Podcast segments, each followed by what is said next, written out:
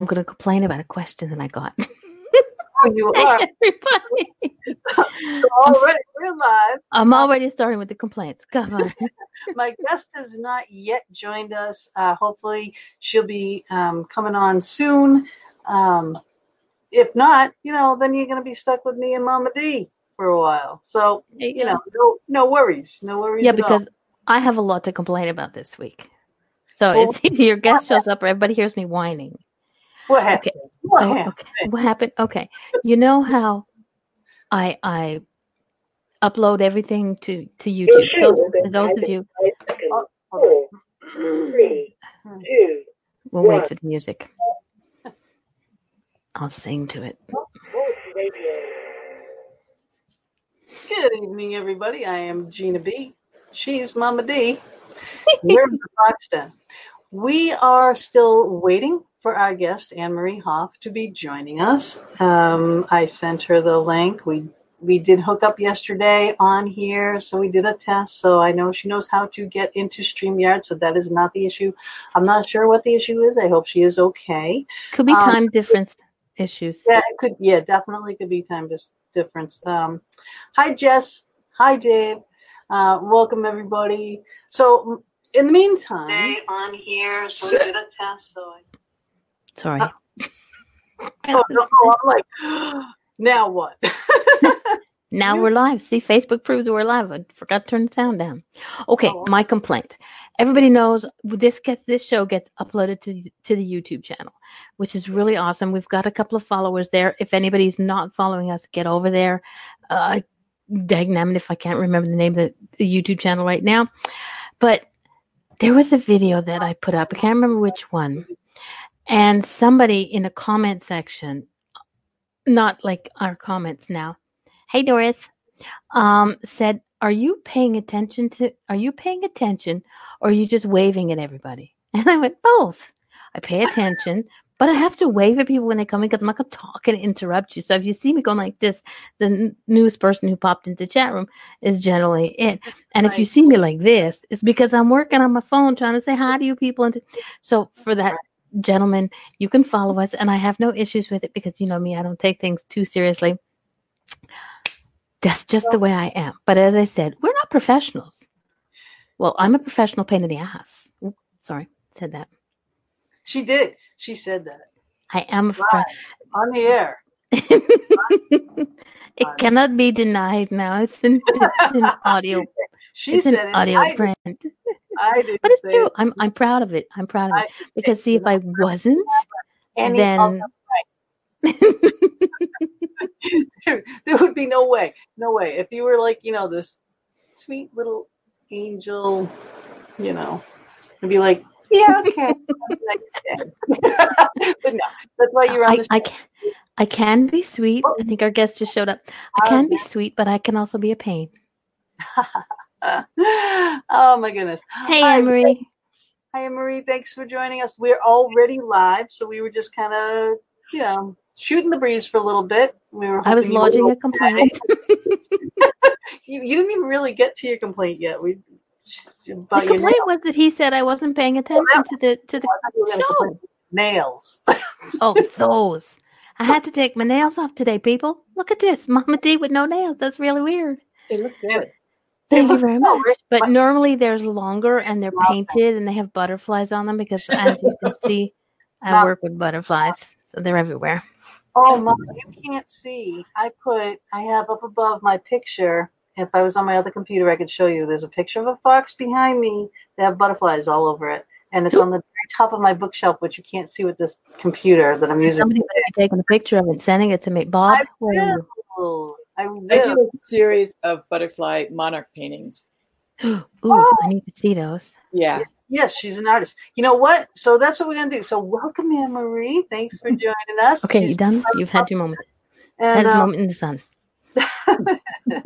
oh, Oh, that looks like Ember, but fatter. Samson. oh, so pretty. Samson, you are cuter than cute. Okay, for those people who are, don't have any idea what we're talking about because you're just listening to this in audio, my dog Onyx just popped up on stage, and now we have Samson, a giant orange fur ball, which I'd love to get Oh, my it's hands so on. cute. I know. Oh, Oh my god! Oh, oh my goodness. Oh, my- Anne Marie, after the show, I'll send you a picture of my cat. He's a Okay. little bit less fluffy, but it's he's a crumb. He's a crunk. He's a cranky old ginger. He's a boy, so mm, Found some Cranky. a couple weeks ago. There you go. that is funny. Okay, Oh. let me before I go and and go off on a tirade. Let me read your bio. Okay. Okay. Anne Hoff comes from a working farm in northwestern Illinois, where she raised hogs, calves, and plenty of cats and a dog or two. When she was eight, she took her money, excuse me, she was she made from feeding crippled pigs and bought a horse. Since then, she has always had horses. As a child, she had numerous upper respiratory and sinus infec- infections, missing more days at school than attending class because of the illnesses and lived with the threat of death always present. Was isolated socially from friends and animals. Always played an important socially isolated from friends and animals always played an important part of her life. Raised Presbyterian, she saw God in nature and outgrew her illness as a teenager, only to struggle with upper back pain in her 20s a survivor of holy cow, nine car accidents and a fall and a horse fall that broke her scapula. Hopefully I'm saying that right. She comes she comes by her pain honestly. Hello, yes. Being in a pharmaceutical industry, she went through numerous doctors' treatments with pain with drugs.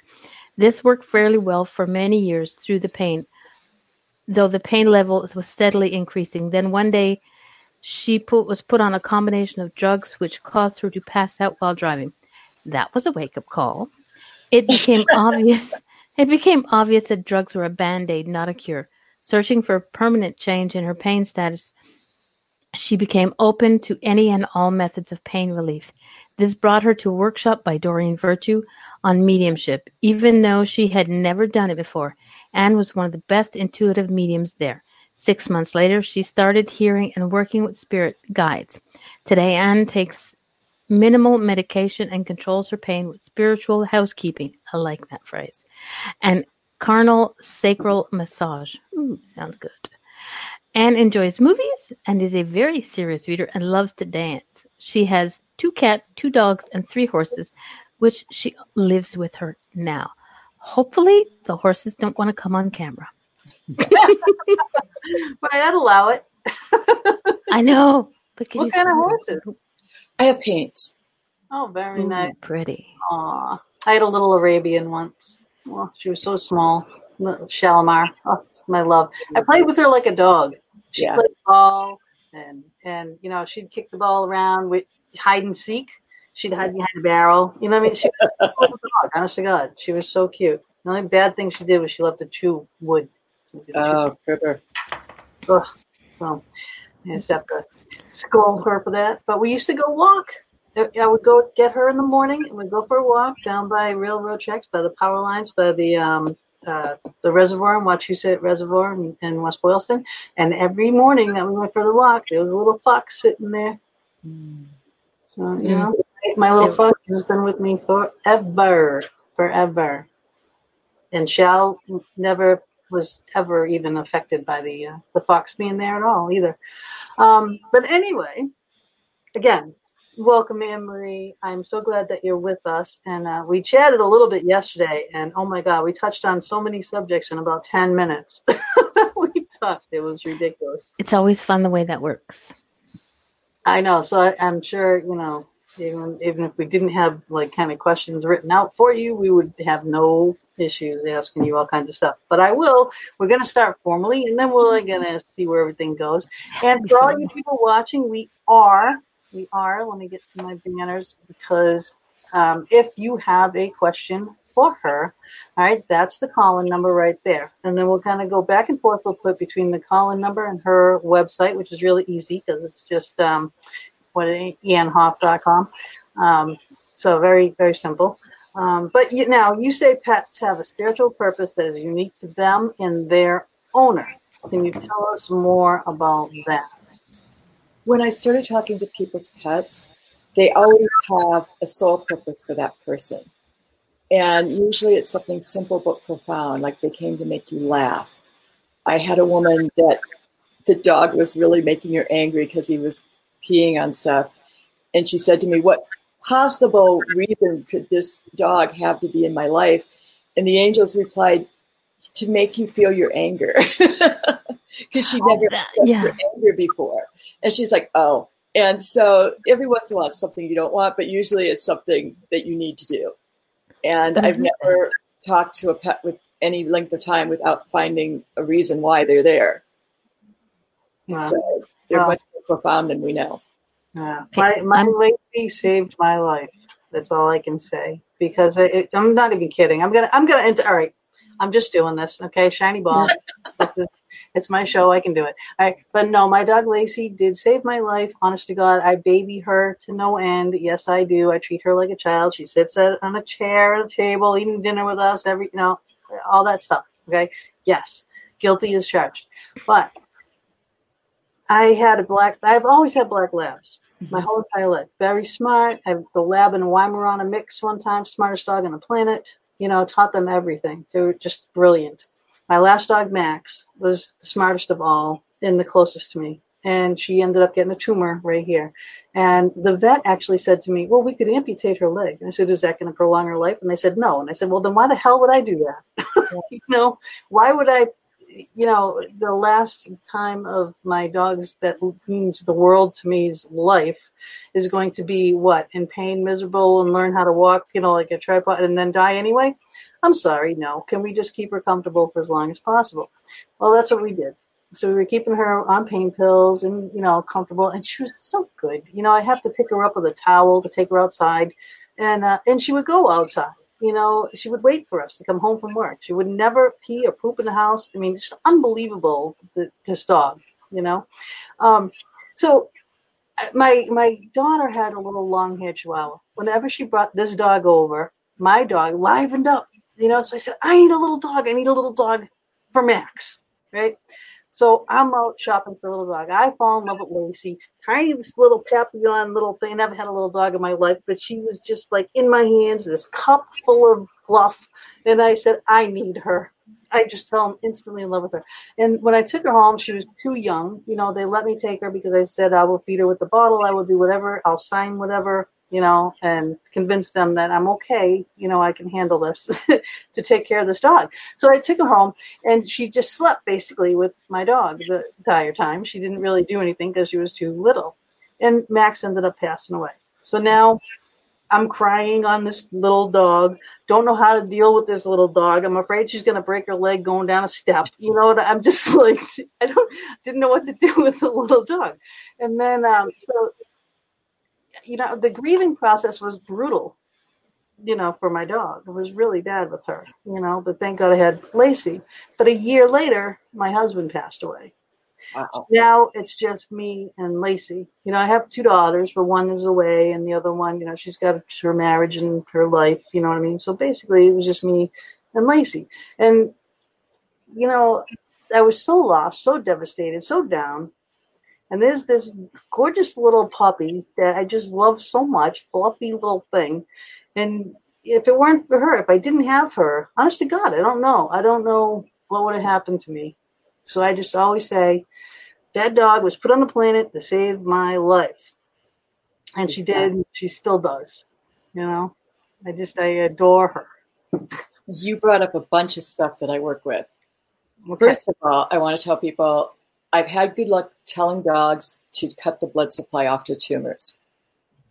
And dogs that have cancerous tumors somehow know how to do that. I've had probably a dozen that we've done that and they don't die of that cancer. The cancer gets smaller. Wow. So I have a vet in California that's a holistic vet that was doing that, and I started talking to the, the and they can do it. So that's one thing. The other thing is losing a pet is such a hard thing. It's harder hmm. than I have guys walk up to me and say, "That's the hardest thing I ever done did hmm. was lose that dog." yeah, oh yeah. So the grief with pets is not accepted as much as it is with people, and it's devastating to some people. Oh yeah, it tore me apart. Tore me apart. I think, I think I'm sorry to say, I think I might have cried more for my dog than I did my husband. I'm not. I might have. I'm just saying. I might have. She did. She did. I'm sorry. It was. It was just. It, it, you know, we were just so close. I mean, that dog did everything. She. I- She was so smart. I'd get up in the morning. I'd just let her outside. I'd leave the door open a little bit. She'd come in and shut the door. You know, if she if something was on the ground, she'd pick it up and do circles. You know, until you noticed her and you told her what to do with it. Either give it to you or throw it away. And you know, I had a fifty thousand dollar kitchen because I'm a designer. You know, so like I had a thing tied on my uh, cabinet so she could open the door to throw the thing away, but I wouldn't let her shut it like she did the door Mm. to come in because of her nails, you know. So she'd open it, throw the thing away, and then come back to me and be like, "Okay, well, what's next?" You know. I mean, everything. And this was the day we had fifty thousand remotes. You know, she knew the difference between each one. I gave each one a name. So the remote, the clicker, the you know what I mean. So I'd say, "Get me the clicker, get me this, get me that, get my slippers, get my blanket." When I had my hysterectomy, she took better care than, to me than my husband did. You know, Why did Why did you have a husband? You didn't think. I didn't. I did. She was. She's feeling like a service dog. yeah, exactly. we used to take her. She was our bait dog on the beach. I mean, just brilliant, brilliant. She was the only dog on Nassau Beach allowed to not have a um, a leash on. I, I told her to sit and stay, she would stay there all day if, until I told her to move. Yeah, she really would. Now, losing a pet, I, I'm going to go off with Gina because this is the the for my daughter. She lost uh, uh, her dog um, about a year ago, maybe two. I think I can't remember. I'm really crappy with dates. Um, but this this knocked her on her fanny.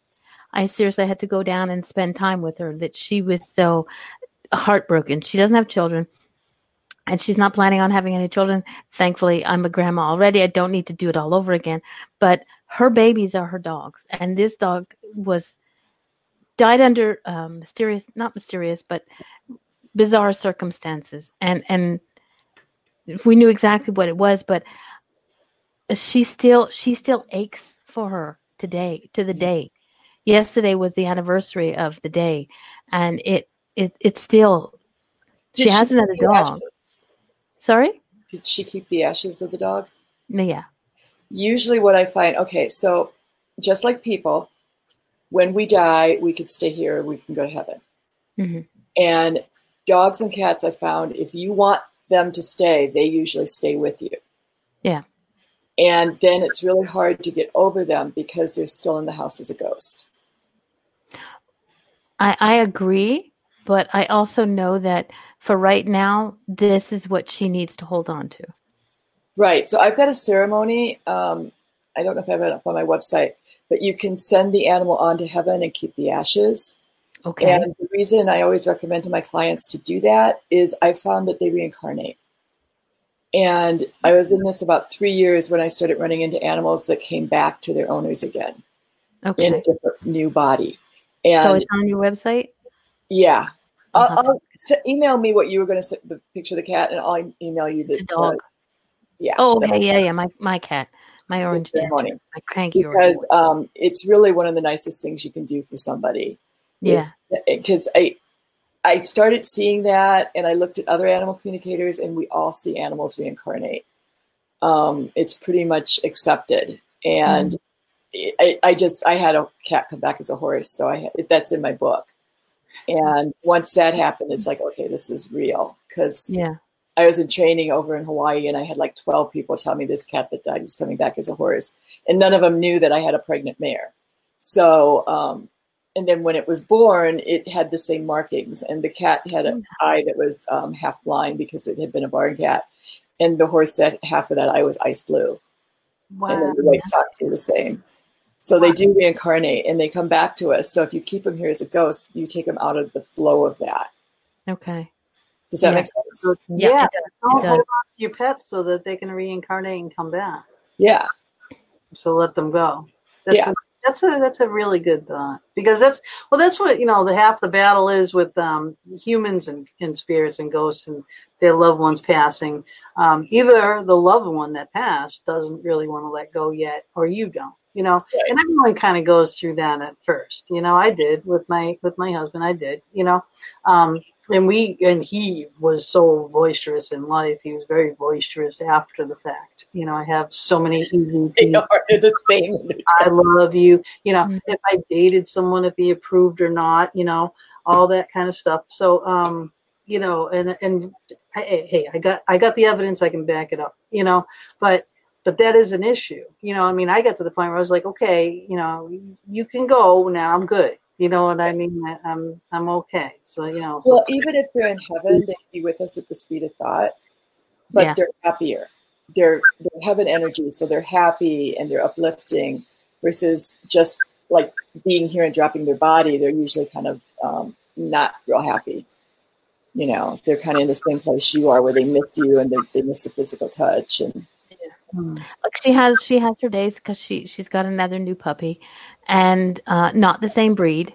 right, um, but she has her days where she's she's okay and but i can tell when she when she's in the point of missing her because then she gets really sad and she gets her anxiety gets overworked but you know but yeah i think uh th- this the thing that you were talking about the ceremony that you were talking about i think that's something that um i'll grab a hold of for her Yeah.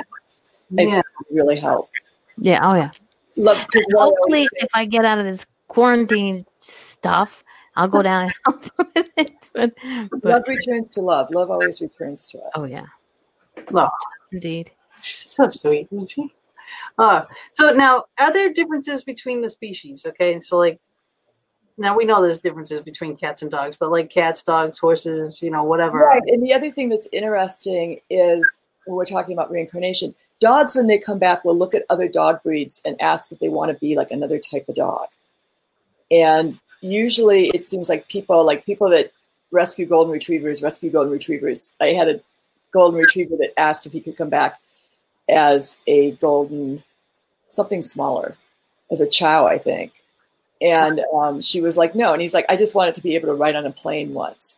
So they look at other breeds and they think, well, they can do that. They don't shed. They, you know, that like my cat that came back as a horse was like, I'm, that's a sure thing. I can come back. But then he was like, I, I'll never forget. He was like, what is this stuff out here? And I'm like, you mean mud? and I'm like, and he's like, yeah. And I'm like, you're living in that dude. He's like, well, because when do I get in the house? I'm like, never. oh, that's So- so funny. he Oh, didn't really think it through. He just wanted to come back to me as fast as he could. Aw. And so horses are really sensitive. Horses have very sensitive and very smart. And you can tell they don't know they have a forever home because they're always hesitant to say anything bad about anybody. Uh, cats are, cats tell me they don't, that there's no, um, what how do we want to say it? That there's no barrier between life and death with them, that they keep their consciousness through dying. They tell me it's like walking from the kitchen to the living room. So Hmm. that's one reason they're like not as afraid of death and they're very cavalier about death because they That's can what go Midnight Lives. Yeah, there and, and cats will do walk-ins where they'll switch another spirit out faster than any other species too, because they don't care. Cats will let a person come in and like watch another person through the cat. So they like more matter of fact. Yeah, they're kind of they they know their worth. They're kind of this is the way things are. I don't know. They're very unique, you know. And then dogs, like it's funny, like German shepherds always think they're handsome. They always think they're attractive. but it one Yeah. German shepherd I talked to. That, that, that would be my late Yeah. husband back. and, as- and schnauzers they're always like we have to run the world i mean they're like they're like organizing things you know it's like your house cannot be organized enough and we have to be on a schedule and then like i have bichons and they're just kind of like we're happy you know let's play so Right. there's a wide variety in the species of dogs too Yeah. and i don't talk to many other i I talk to parrots and parrots are um, parrots are kind of they're I don't want to say angry, but they're obstinate. Like they're like, don't tell me what to do. You know, I, I I worked with dogs for five years before I had one say, I'm not going to do what you asked me. Like I honestly thought I could make these dogs do all this stuff, and then I realized, oh, they're just doing it because they want to they want to make people happy so much, you know. Where a parrot is like, screw you, I'm not going to quit biting that person. and, um, Oh yeah, my brother has a parrot, and and you don't know what their parrots are until they're like older. You don't know if they're male or female, oh, and uh, and it's weird. But they named it Timmy, but it's a girl, so Timmy's a girl. But yeah, Timotina. If they lived Tina, like 90 Timmy. Timmy used to, oh my God, make all the, the sounds of like the phone ringing and the alarm in the building. So all the old ladies in the building would be like, oh my God, there's a fire alarm. Yeah, they seem like they have a really good sense of humor or mischief, one of the two. a All right. wicked sense of humor. Yeah. A wicked sense of humor. Sorry Okay, there was a quick question in the chat Yeah. room. Um, do you feel that our animals are empaths? And I think you answered it that the horses are because they feel the most. Right. But all animals, the thing I've hap- the thing I've realized learning this is humans can hide our feelings. Like we won't talk about stuff, but a lot of times the cat or the dog will feel the stuff and be Mhm. acting out because they really can't hide from their emotions. They will do they'll act out a lot faster. And so a lot of times I come in and it will be something going on with the person or the couple. It won't be anything going on with the actual cat. The cat will just be manifesting it. Um, another time I had a, the other thing that happens is they seem to get what they tell me is they can stand in front of an illness, illness if it's meant for us. So I had a client in Mexico that called me because her cat had a urinary tract infection, and I go, "Well, what's going on with you?" And she goes, "I've had 15 urinary tract infections this year." And so the cat was just magnifying what was going on with her and really didn't have the issue, and that can happen too Wow, wow, wow. you know, I do that a lot. Like I had a woman in Texas that she had cancer and it was spontaneous remission, but all four of the dogs that had been on her bed died. Um, They picked it up and took that energy. So that can happen too. wow. Yeah. Okay, so it's not so just cats. But it, it sort of kind of makes sense because we know, uh, for me, even though my even though my ginger cat is a cranky old curmudgeon, I know that you know he's there. He listens to me, and and he's got me well trained. Never mind me getting him well trained. But my Right. dog is the same way. They will do they will do whatever they can for me when they see that I'm like in a ich mood, which is rare, but it happens. My cat, like I said, he's like he's more of a guy cat. He likes mm-hmm. guys better, but he'll come and check on me and he'll bump me with his head, and I was like, "Yeah, I'm okay, I'm fine," you know. So it kind of sort of makes sense that animals would interfere with that. That us getting more disease or take the whole, Right. You know, also trying to get away from us. it goes into the fact that they're here for a spiritual purpose for us. What they tell me is if they stand in front of our illness, it gives us more time to figure out what it's about. Because Yeah. everything starts with the spiritual, emotional body and moves into the physical body. So there's always a reason besides a medical one for an illness starting. Yeah. I know they train a lot of dogs to s- smell different types of cancers and stuff. They're fantastic. They're like they're more with cancer. Dogs are more specific than the machines, Mhm. but the doctors don't want to give in and use the dogs because it looks like it's voodoo or something. Just- right. I wanted to adjust with cats. They will like they've proven now that cats purring will heal bones faster. Yep. And it reduces blood pressure. And so a lot of times when people are ill or laying on the couch or something, the cat comes and purrs on them, and that will actually help us get healed faster. Right. It I reduces love fever and when they everything else. the animals into the hospitals, into the nursing homes, and stuff like that because you know if they don't allow you to keep them there. But when they have the visiting people come in and they bring in dogs and even a horse, they had a little, you know. I do that with my dog and my cat. Oh. That you saw, he's a, he's one of the two therapy cats in, in southern Arizona. Oh, that's brilliant, brilliant. You know. It really cheers people up. It just you can see It people does. light up when they see a dog or a cat. Yeah. And It does because that's unconditional love. right, right, Now, and they're also happy. You know, they're What about like things like iguanas and spiders and snakes and the icky things? You talk to them. Hey, hey, hey! I like spiders. I like snakes and spiders. I my have no book, issues. I talk about I had a tarantula that was stalking me, and Ooh. I like the fourth time he was in my house, I thought about vacuuming him up in the vacuum, and when I thought that, I saw him shiver, and I realized he knew what I was thinking. Oh, so the one I hit with the hammer the other day didn't like me too much. Oh. Well, a trend. I mean, a yeah. tarantula big, you know. I mean, yeah, I, spiders, you know, and, and birds can be messengers a lot. You know, like a hawk is wisdom, a hawk is truth, and owls are wisdom. But they will show up if they need to give you a message from spirit a lot too. That happens. What about Uh, loudmouth blue jays?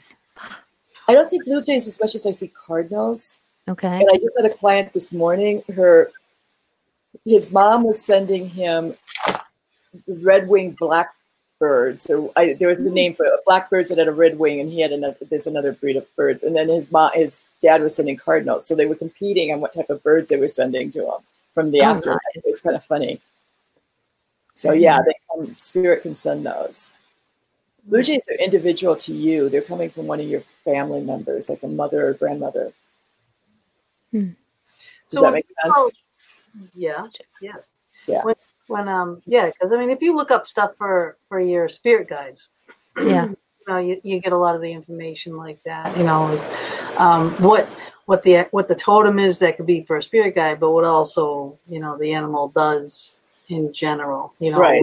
seeing an owl and seeing a raven and seeing you know my fox. You know, seeing whatever. There's there's meanings for everything, and as a guide, you they bring that into the fold and into the mix. Right. You got to check in and see if that fits for you or if it fits in another way too. Sometimes it's a little bit of a testing area, like what is this about? But they definitely are messengers.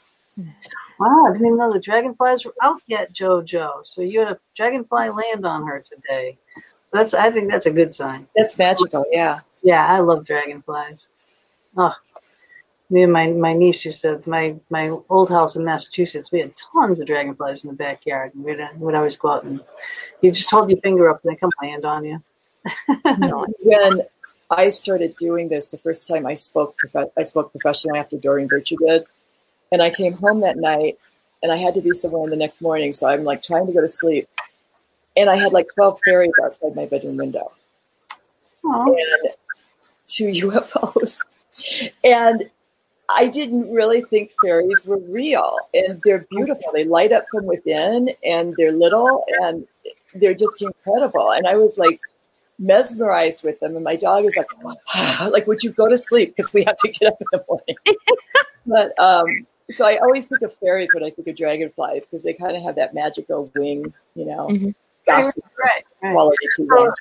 all right. So, so since you, you you mentioned fairies, what about like elementals and you know um, all the the the thing I've learned, and I haven't read this in the book, but elementals work with the earth and they work with animals. My kahuna says that they're angels for animals. And if you do stuff with animals or if you are working and you conserve the earth and are, you know, they will help you. And Yeah. so anything like my shower drain was plugged and I asked them to unplug it and they did it. Anything that has to do with water or stuff like that, they will do for you immediately. And they Mhm. also will protect, you know, you ask them for that kind of stuff. That's what I do. And, and you respect them.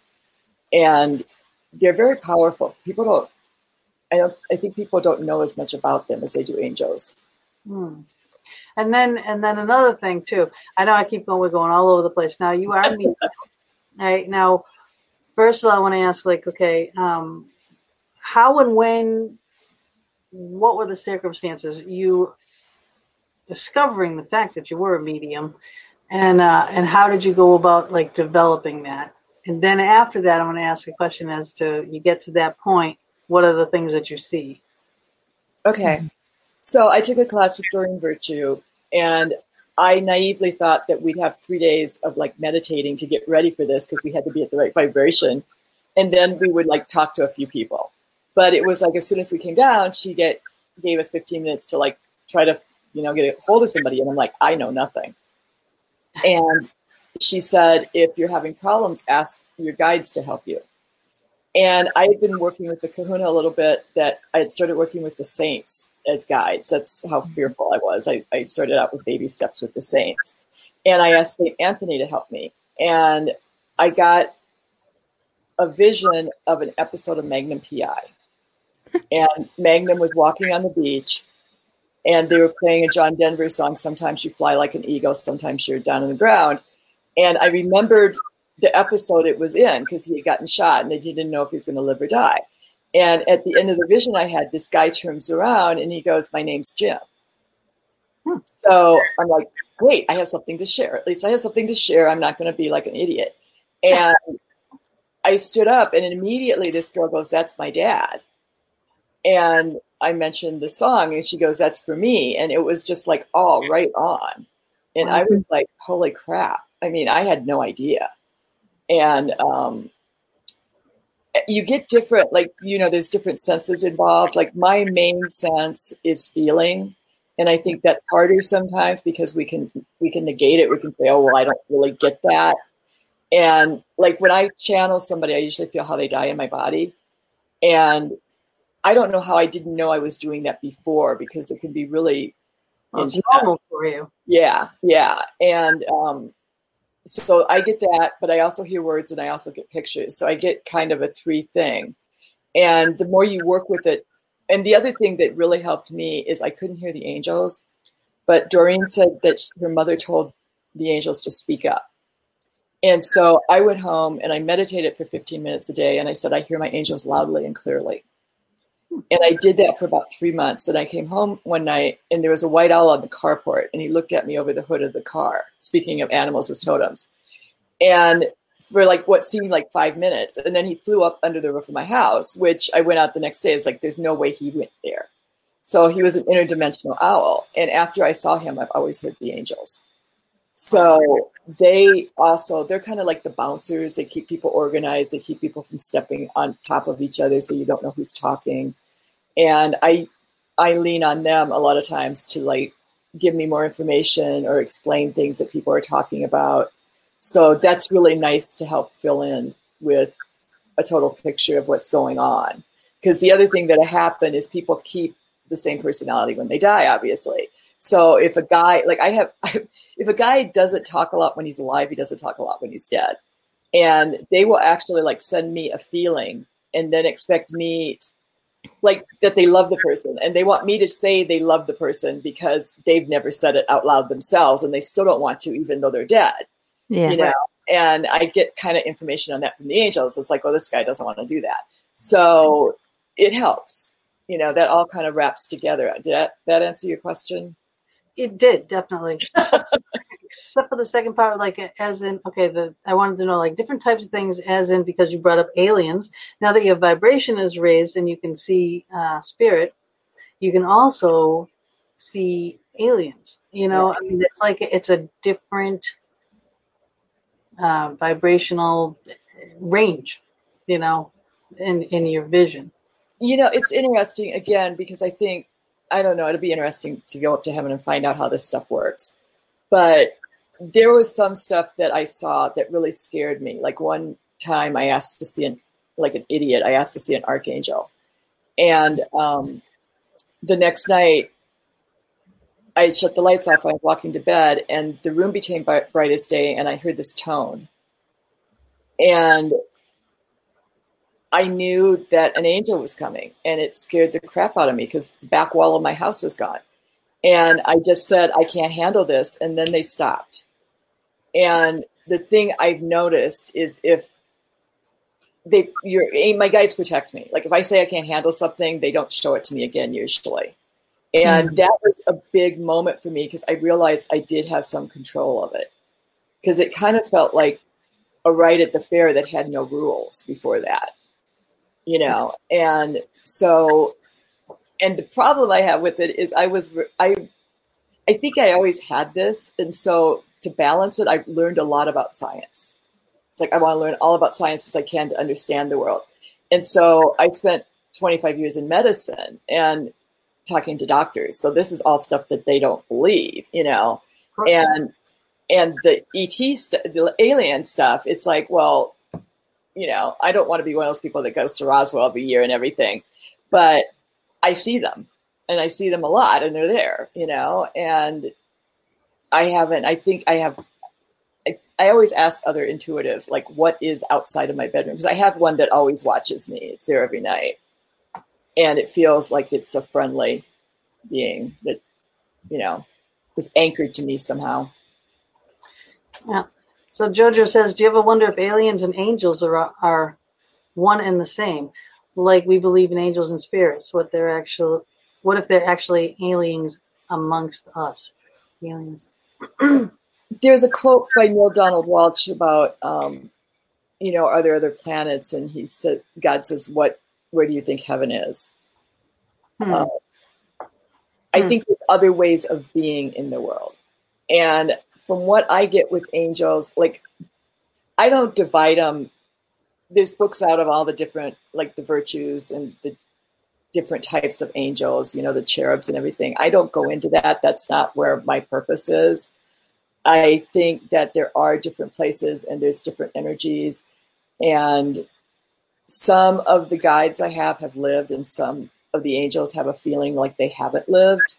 Mhm, mhm. One of the reasons, like, I get clients who are like, well, you, you know, if everything that happened in your readings were true, it would be a really great world and everything would be like really sunny and everything.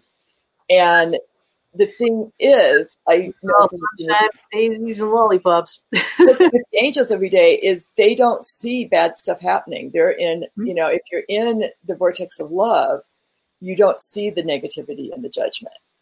And so that's how they view the world. And it's a different way of viewing the world than most people have. Yeah. And we call in the negativity too because we still attract it because we think it has to be here.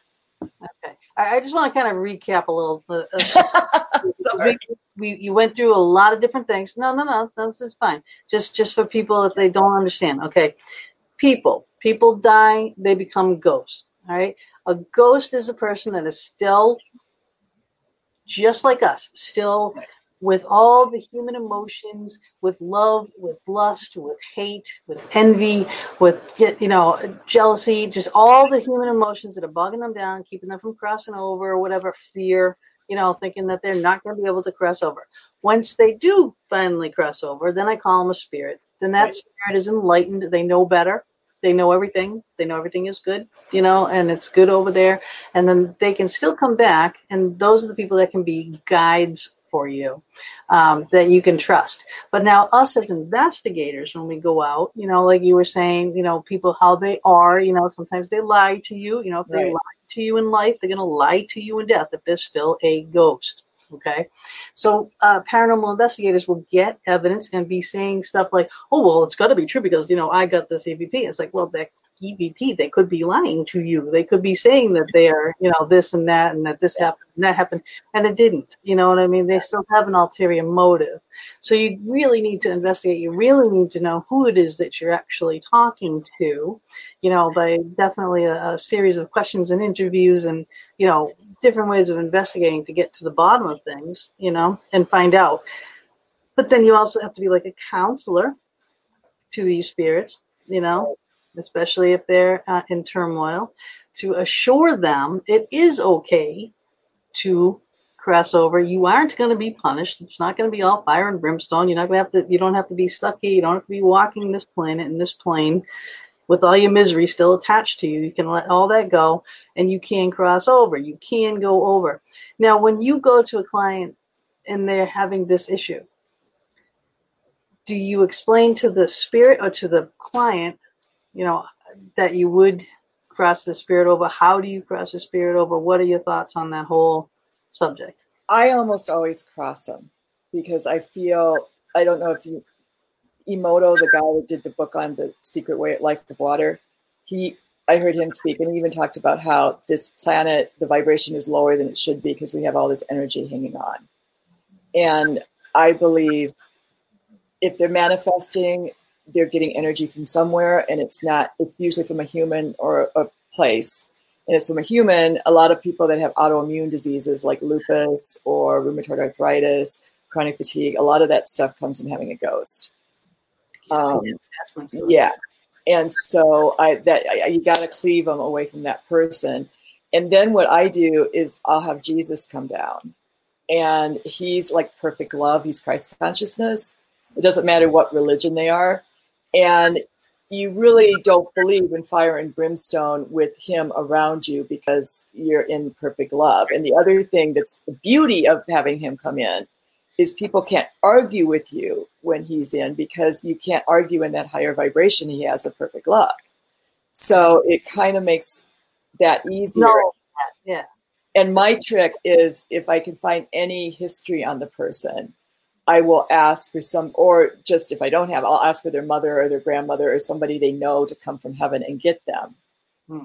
And, you know, you wouldn't go up with an angel because they might take you to hell. You don't know.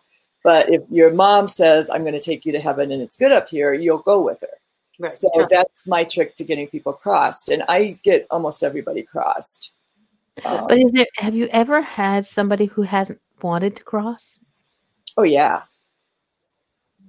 Yeah, that's why I call Jesus in. yeah, because it's fear. Fear. You're. you're Yeah, I always, I always, okay, if they're here, they probably didn't want to cross unless they had a car accident or something that they were just so confused that they mm-hmm. didn't figure it out fast enough.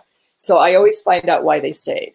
I always find that out because you have to address that with them because they still have free will. They can come back. Yeah. So these are two comments from JoJo on, on what you were saying, like different planes. Um, that was the first conversation before I went on my little rant. And uh, and the second is, um, do you see them as well, or just hear them? She's uh, she's a medium. I hear them and feel them. There are times I do a lot of phone clients, especially right now because of the, the virus. Mhm. So I'll see them in mind's eye. There's been times when I've physically seen people. Um, I've walked through a ghost a couple times. That is a weird, weird. You know, I've had stuff happen in the last 10 years that I never thought was possible. Um, But I was dating this guy that flew um, forest fires, slurry drop, and he had a bunch of his friends had died, and they were all attached to him. And I came home and I had like all of them with me. There was like seven pilots that had died the year before. And I was walking through my house and I saw a guy leaning against, I was actually saging my house and I saw one of them leaning against the foyer in a plaid shirt. And I was like, I had my head down and I walked through him before I even realized it. mm, And then I walked back out and I was like, oh, I'm not afraid of ghosts anymore. yeah, I, I, I haven't been ever since the, the first the first little girl that ran through me. That was the only thing that ever really uh, it startled me more than you know. I wasn't really scared. that I think is the number one rule is you cannot be f- afraid of them because that feeds them. Exactly.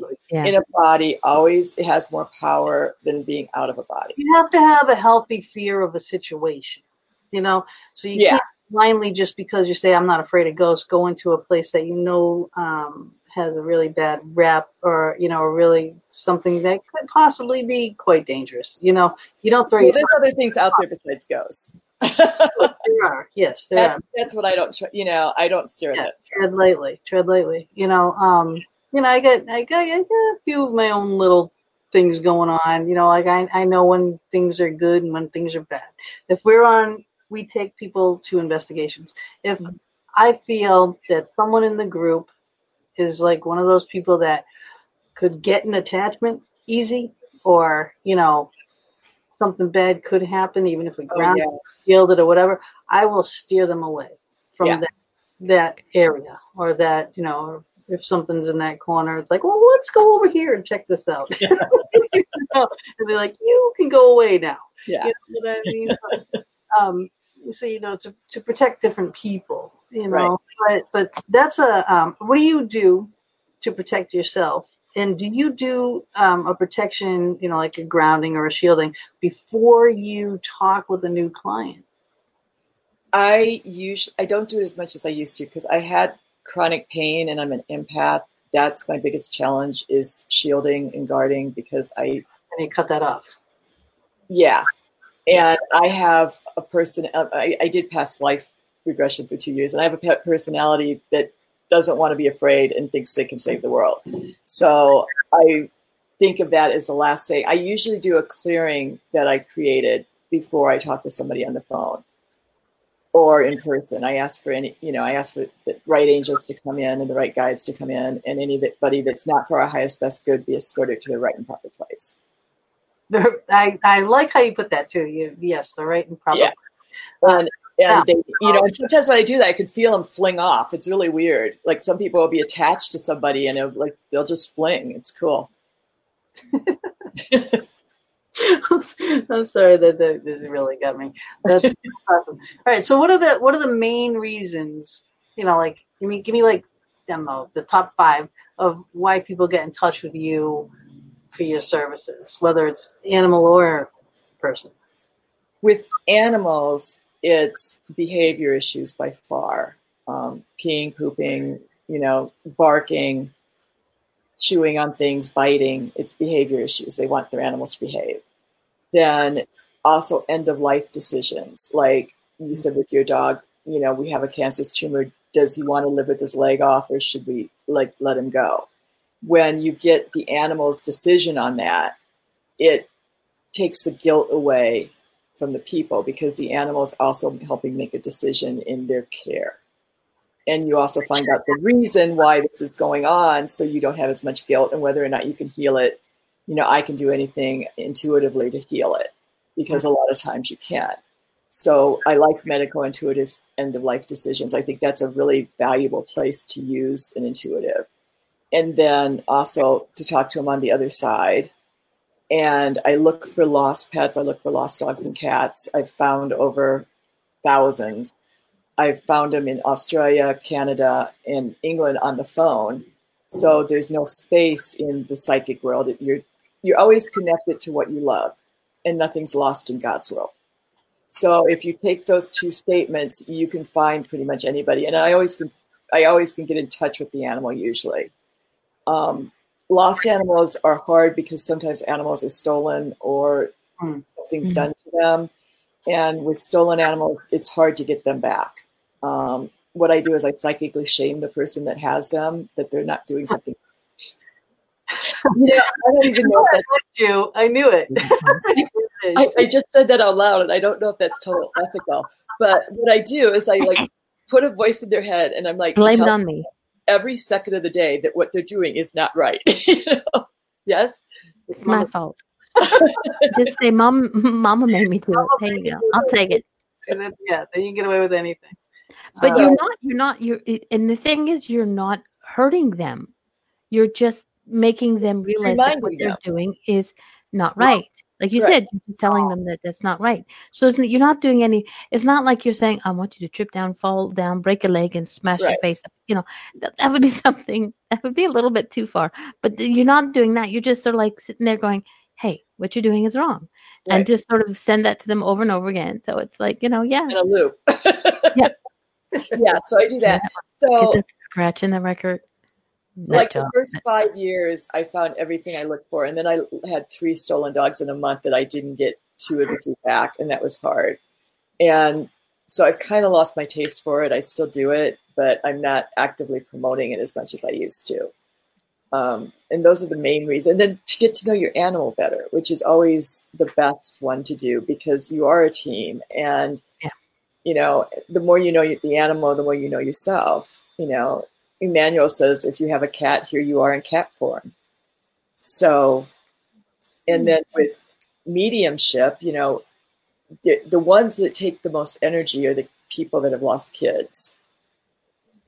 I, I again, when you're a medium, you're kind of learning this stuff on your own, and some stuff takes more, like finding out about why your dog is barking doesn't take as much energy as talking to your child that you desperately wanted to live and didn't. Yeah. Um, I had these two women call me that they said they wanted to talk to their dogs. And then when I got there, this woman had actually, they had both lost children. And the one kid had died um, from cystic fibrosis. And I could feel it and I didn't know what it was. It, but it felt like I was drowning, but there wasn't any water. And it kind of freaked me out. That was a bad thing that they did with that because, um, and I don't, th- it's weird with that too, because I'll feel it until they say what it is and so if they say, if they don't say it, I have to be like, say it so I can start feeling better. you know, I should say that before I start. It's interesting doing this. I'm, I'm thinking of some of the ways I do stuff.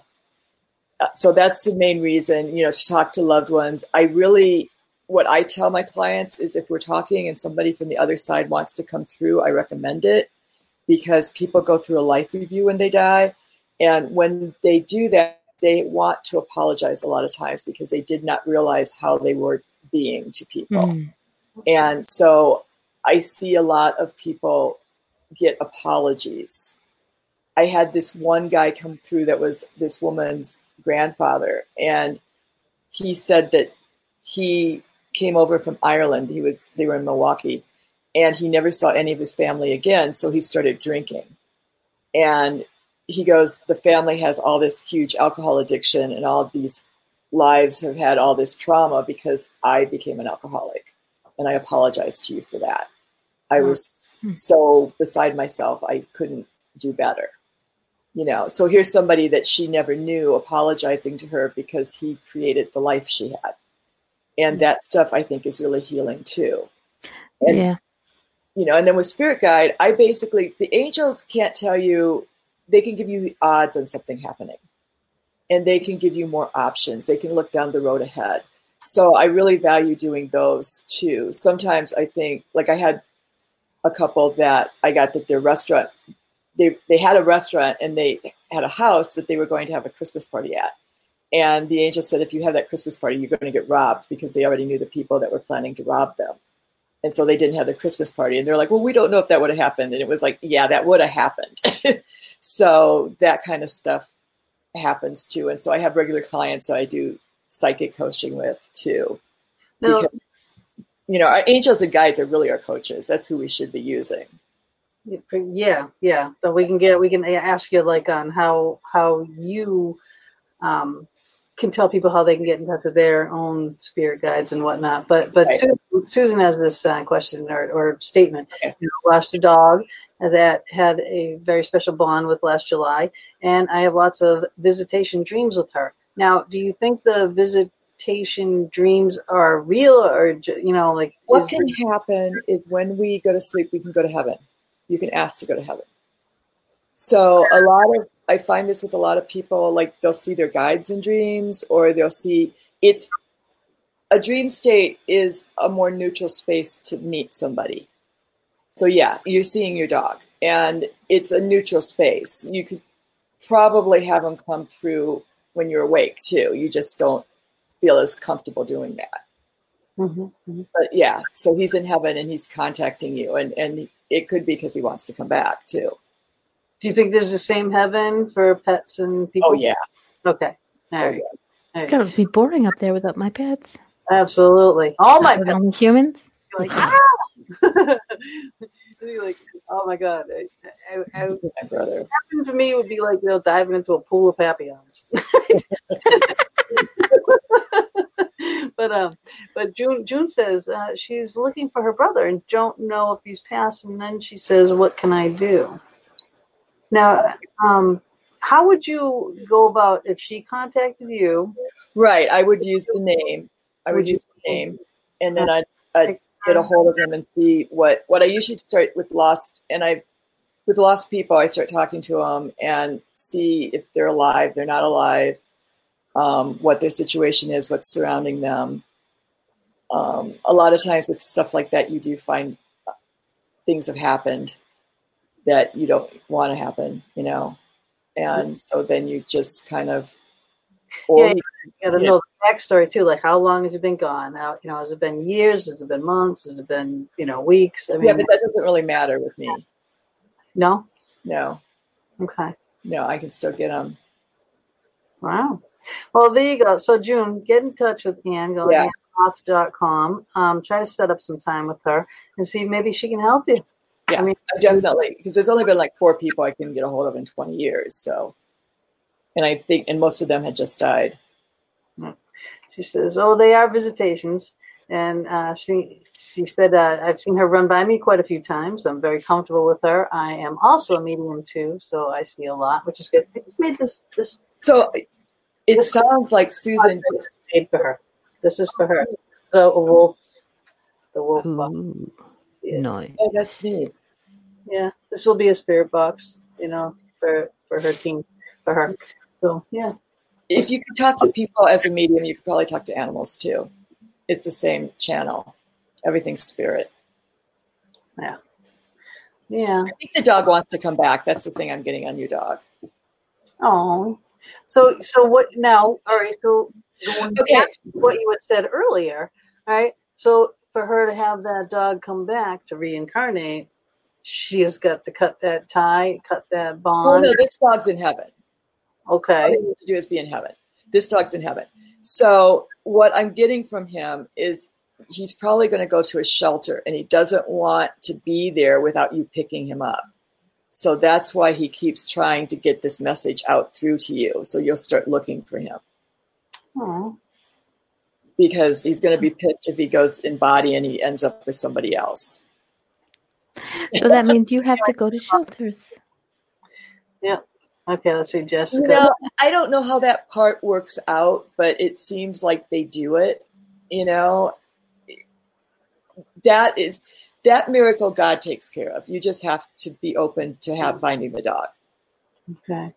Well, all right. Well, there you go. There's that's. I think yeah. All right. I think that's good advice for you, um, Susan. Now, Jessica says our 19 year old cat passed away last fall. That night there was a weird red light in our kitchen, and a and like a big being in in the space. I felt like he was saying goodbye. Is it possible that he that he was something more than a cat? Oh yes, I had my dog Patsy was an angel, and they're different energy, and she was this huge energy that came into this little body to help me make my transition from being in sales to being a medium, and yeah, the cats could be ETs and a lot of other stuff too. Um, and they can also be your guides sometimes. Wow. So now, when was the first time you you had like you say like you see the aliens that are outside your window? So they don't come into the house; they're always like outside the window, or do you I don't. in the house? I'm kind of, yeah, I guess I still have some fear of them. I mean, I don't say that out loud, but it's like you guys can stay out there. I I think they tried talking to them because my kahuna said they, if you talk to somebody, they have to answer, but they don't answer me. But um, they've been there ever since I started doing, you know, since I started speaking on this. They've been there, and then I see other ones sometimes too. There's a lot of different. I mean, I've seen probably 20 different types of ET vehicles. Wow. Do you guys see ETs? Have I seen ET? Yeah. I've seen ships. I haven't seen them. Yeah, me too. It's these ships. Yeah. Yeah. Yeah, we went to um we were we were doing a filming actually for Ghost Detectives up in uh, uh, Happy Valley in New York, and it was like a trifecta. We were looking for Bigfoot, aliens, and spirits. So there was a um like a town that disappeared. So we had all kinds of communication with spirits there and everything. We had rocks being thrown into the water. Don't know if that was uh, Bigfoot or not, you know, because that's like one of the claims that they flunk the rocks in. But we watched some hovering lights that by God, I can't. It's not. a- It's not a ship like we have, you know, because it would come down. It would sit there, sit there, sit there, sit there, and would go sideways. Sit there, sit there. you know what I mean? It's like it was the strangest thing. So you know, like I've seen stuff like that. The And first time I saw them at my window, I, I had like, well, maybe it's a spotlight or something. And then they'd start moving in a, like every time they were conscious because I'd think, okay, they're this. And then they'd start moving in a circle. It's like, oh, it can't be that. You know, yeah, they knew what you were thinking they were. And they're like, no, we're not that. Yeah. So I think they, I think they pick the people that they want to talk to. You know what I mean? So like you have to have that. Like a spirit knows when they can communicate with a medium. Right. Mama knows that too. You know what I mean? She knows who can communicate with her. Um, you know, spirits know that. They know like, okay, well, this person can't hear me, so I'm not going to waste my time. But I think the aliens are the same. You know, I, they pick the people that they know that they can get through to. And sometimes eh, the poor people might not be in their right mind to be able to handle that, which doesn't help their situation, if you know what I'm saying. Right. Right. You know, then people think, yo, you're really crazy and they'll lock you up. There'll be a lot of us there. right. Definitely.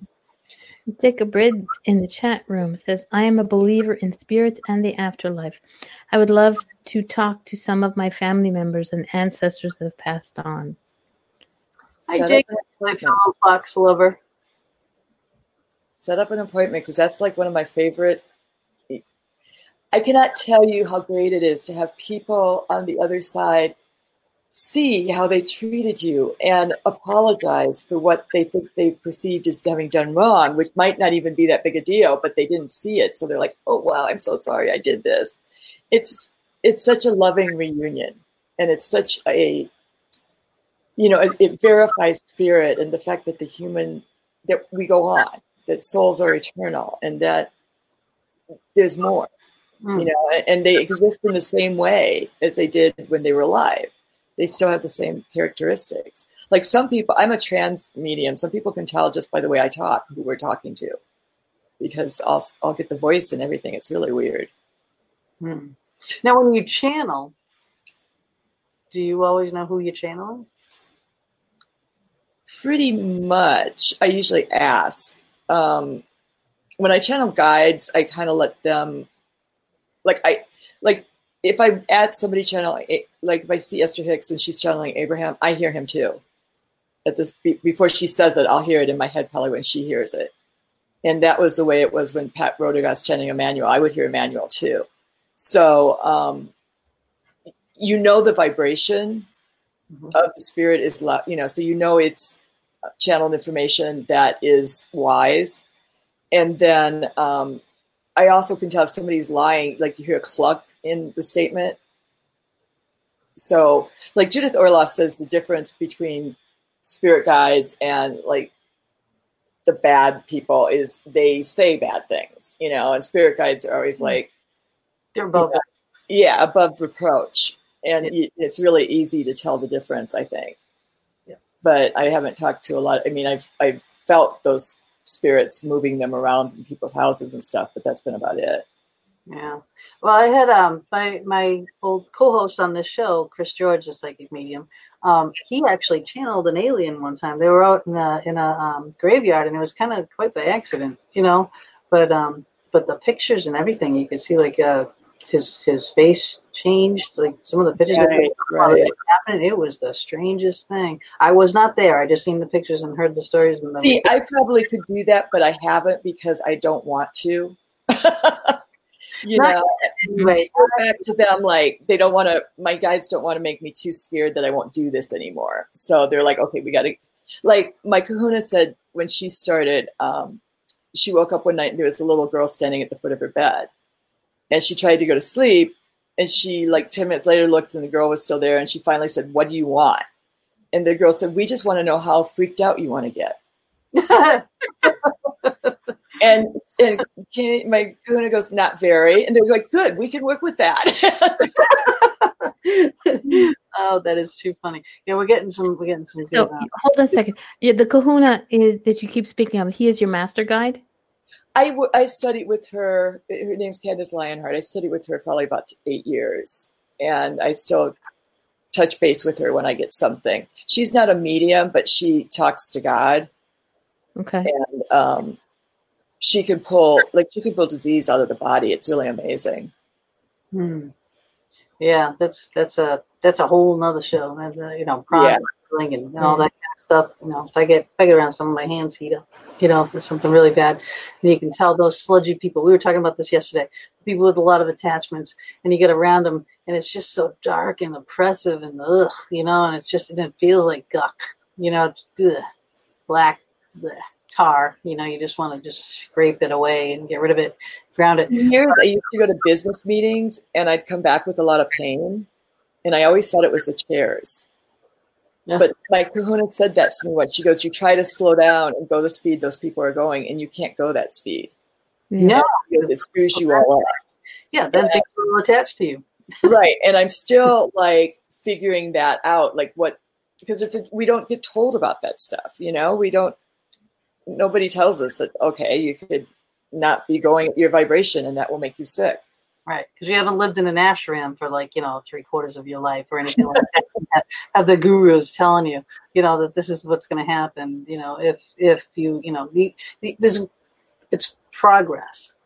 You know, not regress. you got to Well, keep. and the other thing, like I did a speech on animal communication a couple months ago to a group, and I think only five people raised their hands that they said they believed in animal communication. I'm like, oh God, I'm in this crowd. And at the end of the speech, this one guy that was 20 came up to me and he goes, Every time I meditate, my dog from heaven comes in and I see her and she's all glowing. And it made me realize the new people are being born with these skills. hmm They're being born at that higher vibration. And so we're just kind of scouts out here ahead of time. Yeah. And we're, we're the ones, there's more of us coming. There's not more of the non believers coming. There's more of the people that have this innately coming. Yeah, makes sense. I think yes, I, I agree with that. I think that there are more coming, but I think that there are more coming out. You know, because before, Yeah. Well, it's a safer environment too, and it more it's being talked about more. So there's people like I didn't know who to talk to about this. You know, I didn't even know it was a possibility. Mm, You know? Yep. yeah. I mean, there's so many, there's so many areas and so many fields. It's just like you know, you can't just go to medical school and, and know how to doctor everything. You know, metaphysical being a, a, a medium of all types is not just one thing. Right. so you know it's not it's not cut and dry it's not black and white it's not that simple but um yeah i want to i want to kind of address a couple of these um Okay. things in the chat room here so lisa says i keep having crazy dreams lately that make no sense it feels like i was some, in someone else's body i suppose it comes with abilities and she said i wish my mom would visit me in dreams now that i think would just ask her to visit she probably would Right. And the other thing I want to say about that is the way you attract stuff is you claim it. So instead of saying, like, I can't tell you how many people, when I started talking to angels, said, Well, I wish I could talk to angels. I wish I could talk to spirit guides. And the wishing you will never get there. What I did is I made the claim, I hear them loudly and clearly. So what she needs to say is, My mom visits me in my dreams. And then that will happen. Because we create the room to walk into it. intent your intent you want your intent strong and pure and then it will happen. You know you manifest. Your your perception is your reality. It's always the truth.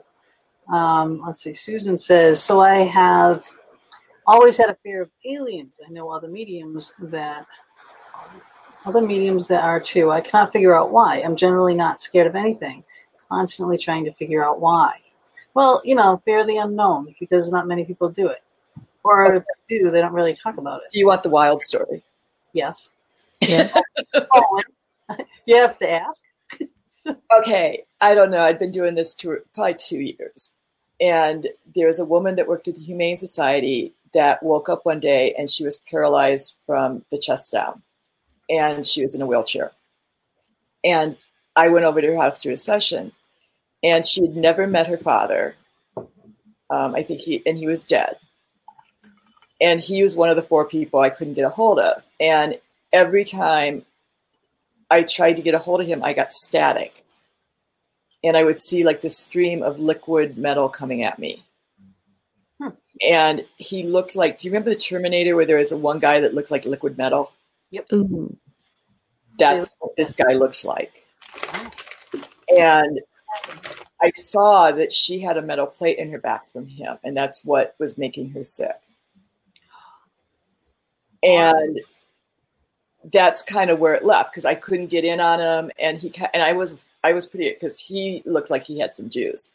And then the next day, I called up my Kahuna, and I'm like, "This is what's going on," and she's like, "What the hell is wrong with you?" She goes, "You think you can just waltz in anywhere and do anything just because of your looks?" And you know, and she's like, "You don't mess with the metal dimension." And I'm like, The first I heard of that, honestly, and, and so after that, she goes, You're lucky that you're like still walking around and not in a wheelchair like she is. And after that, I've always been more cautious going in because I think even though stuff is spiritual, I think you can physically get harmed by it um, with stuff like that. And so my viewpoint on it is I don't look at stuff because I don't want it to attach to me. There's stuff out there. I don't have to have anything to do with it. I've got enough work without going after demons and stuff. yeah. Jojo says, try living in Louisiana where so many ghosts and spirits are everywhere. Yes, that is a highly haunted area. Well, she's you an need to really put shielding around yourself in a space like that. yeah, because she Oh, and the thing to do every time I take a shower, I always go through my ritual and I say, if anything's feeding on my energy, make it poisonous to them. Hmm. Yeah, we were talking about that too about grounding, about shielding. And that clicks them off. and um, yeah, like when I when I ground and shield, and I and I can make you can do this. Everybody can do this. Okay, like, I, what's that for? right? Just do this and rub, rub, rub, rub, rub, rub, rub, rub, rub, rub, rub. Okay. So everybody that's watching, I want you doing this. Pull your hands apart and then slowly right across from each other and start pushing them in. And where do you have a resistance? Okay. This is your energy that you can create yourself. So some people uh, like You do it without rubbing. feel it way out here. Well- Some people can do it without that. But what you can do is you can take this energy and infuse yourself with it and envision it being the white light or a golden light and push it all the way through your body and all the way out. And you can do this in the shower is a great way to do it because you can envision the Yeah. water coming down on you as a gold, you know, golden showers. And Shower. don't, don't go there with the comments, okay? But golden light is healing light, and that's why I like to use it. So, not any other kind of weird things, people. but but you can use that energy. You can infuse it into yourself and and push the negative out. But also, when you do that, so now you, whatever you take out, you've got to replace. So that's why you're pushing this energy in. So if you get an attachment removed from yourself, you've got to replace it with something. You can't leave a void because a void is going to do what? It's going to get filled with something, probably something you don't want. So you need to fill that space. You want to fill it with positive. You want to fill it with um, love, light, kindness, energy, whatever. But then when you're all done, just envision your bubble around you with some mirrors on it, facing out. So anything that comes at you will see itself, scare itself, and leave. Okay. Now I was that's that's my method of grounding and shielding, and that's what I do, and that's what I envision, and that's how I do it. When I was talking to you yesterday, Anne Marie, you were saying what you do when you are finding, crossing a spirit over, you know, get, getting rid of one, the ones that don't want to go. You do that. Explain what you do with the mirror in your binding. Okay, so if it's this isn't with a ghost, this is with something that is non-human that's here. Other, yes. You know, be it whatever energy. I put it in a circle of 360 degrees of mirrors facing inward with the white foam of perfect love, and then I put white light, pink light, golden light around it and 360 degrees on the way out. And then I send it to its right and proper place, wherever that is. So it goes back to where it's supposed to be, whatever planet or plane or whatever it came from. And that way I don't have to look at like, oh, this belongs here. And it's just done. And usually the foam, they can't get out as fast. Hmm. Hmm. And that and mirrors are mirrors are just powerful. Yeah. In general. The you know, in in all aspects, scrying, you know, I mean it goes back ancient times. You know, everyone has used mirrors. That's why mirrors are great visualizations, mirrors are great deterrents, um, protectors, you know. So people use them a lot. Let's You see. brought up something else that I want to touch on. Um, one of my big, when I started my big pain, I had a lot of etheric cording to my family. And what I learned with Doreen's group was to cut those off. And that didn't change anything because they were rooted in my body and they just grew back. And what happened is somebody had the bright idea to pull them out by the roots and then and heal them. That's why, why when you said seal stuff up, that's made me remind and that got rid of them permanently. Right. Yeah, because a lot of people say, "Oh, we're going to have a cord cutting, you know, party," and and they do, and they they'll cut the cords. Yeah, it's like cutting the grass; they just grow back. Exactly. Go the step mm-hmm. further because you need to, to to remove, not just cut. You need to remove those cords, those energy vampires, those things that are turning you into muck. Because I'll tell you, anybody that does Reiki or anything like that, and they put hands near you, they'll feel that instantly. You know, whether it pushes you away or you just feel that sludge that you just immediately want to start grabbing it, pulling it, and throwing it away. You know, because it is. It is like a heavy ugh, sludge. I just don't even know the right words to to I trained with um, say. Eric Pearl on the reconnection, but I don't practice it. But that's all about just holding your hands and feeling energy. Yeah, oh yeah, because you can Chiropractor that heals people that way. what where your chakras are at, what what one's blocked, what needs you know what needs to be cleared, um, all of that. Eric Pearl because he talks about it um, reconnecting cords that we've got. It, it's an interesting thing. He he channeled a book from a, an speaking of channeling, he channeled a book from an alien, and that's where he got this. And he was having all these like spontaneous healings and everything with it. And they studied it at the U of A. It was, it was viable. That's why I, I hold on to science. That's why I did it because they sci- studied studied it with science. so your medical background has to come through. I know, I know. It's like, please let me have facts. Right, right. Mama, you're being so quiet. Uh, Um, no, I'm learning a lot. Trust me, I'm taking notes. okay. What was the name of the gentleman you just said who wrote the book? Eric Pearl. And he's going all over the world te- teaching it. He's very committed. He wants to have it used in hospitals. Yeah, and this is another thing too. She said, I think my sees um, spirit. Her sister Coco, not so much. I think she sees my mom. I definitely know for a fact that animals see spirits. And, Yeah. uh, you know, so Lacey will see him walking around here, you know, she'll watch her and she'll be following something going through. They'll be like looking, going, all right, what are you looking at? you know, you know. but Were you going to say something? Last week's show. Oh, yes. When we were on the air last week, her dog started barking for no reason at all, and it wasn't until the end of it that her her Bob, who sent me love, by the way, not you, okay? Who, who Bob uh, asked if they would that they had burned incense or something because there was a floral smell. There was a smell, and it's like, hello, Lacey. I already told you people. He was there. She was there. I know. Lacey is so quiet. tricky with smells though. I used to always get, uh, when somebody died of lung cancer from smoking, I would smell smoke.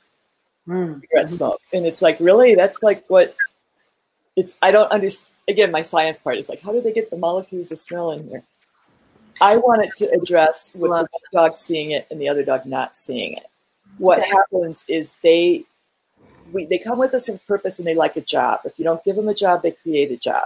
So your one dog's job is to guard the house, so he sees stuff. Your other dog's job might be to make you happy or to make you laugh, so he he's oblivious to it. That's what's going on there. Laurel and Hardy. Yeah. So you, so you got a protector and you got an idiot. There you Yeah. go. Yeah, the longer I live, the more I respect the ones that are there to make us happy. I really do. That's all. That's all. No, no, no. You can't take me totally serious all the time. Um, Jody says she's the poor thing. I, I love Jody, but th- those dogs are cute, little tiny little things. Um, this one here, let's see. Uh, I took a course that covered cord pulling and healing, and it was one of the best things I learned to do for myself. Yeah, it's tough to do on yourself. I can just tell you that because of the fact that you can't get right. If it's on your back or on your shoulder blade, you can't really get to that. You really do need to kind of pull it and rip it, and it's really tough to do to yourself. Um, but to do for other people, and you can teach them. If you're a medium that's an empath, I would really recommend Judith Orloff's book on um, this.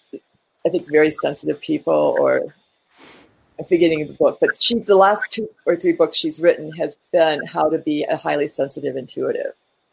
And like she talks about us having problems with marriage and stuff because we can't handle somebody else being in our space because we feel it. And I know for me, like I have a hard time creating if I have somebody in my space. So hmm. that is something I would recommend.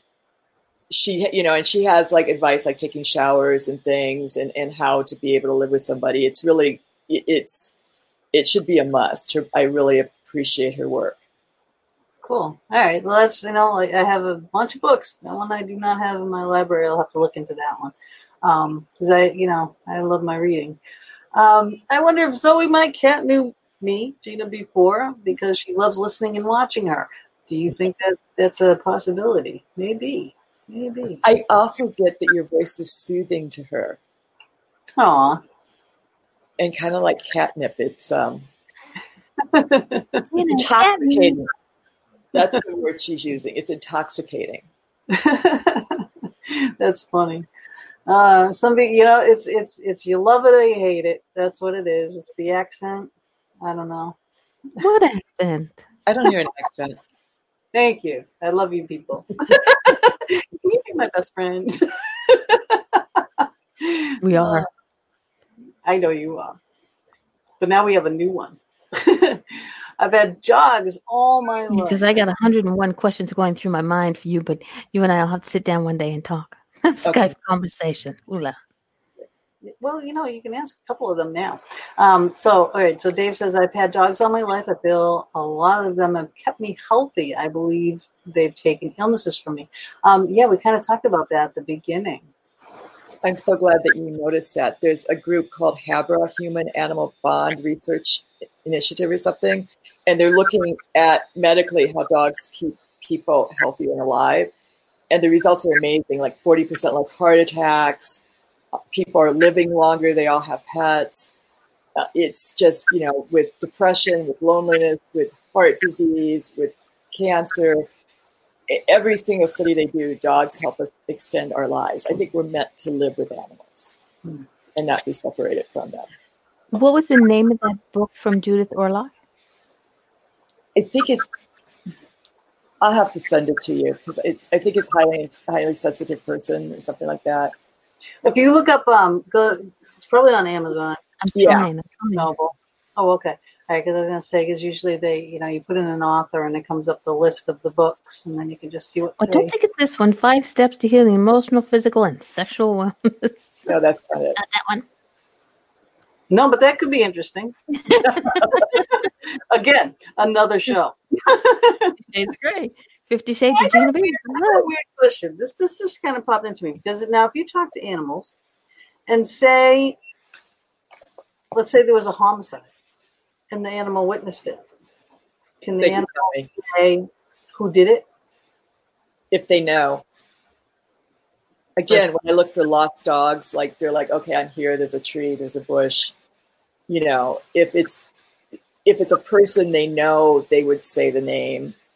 Um, if they saw it, they may be able to describe the person and tell what happened. So yeah, they can be. I I don't work on murders because I'm so. I mean, if somebody comes to me with a lost person and they've had a problem, I work with it, but I don't advertise. I just do, you know, psychic detective work because Yeah. that is really intense, and that you know, um, those. Because the other weird thing with that, I don't know if you've dealt with any murders, but anytime I have, I can, like, there's this one guy that got murdered. I could feel the guy that killed him on the listening to me on the phone. Like I knew that he knew. Hmm. It was the weirdest thing, and it was so creepy.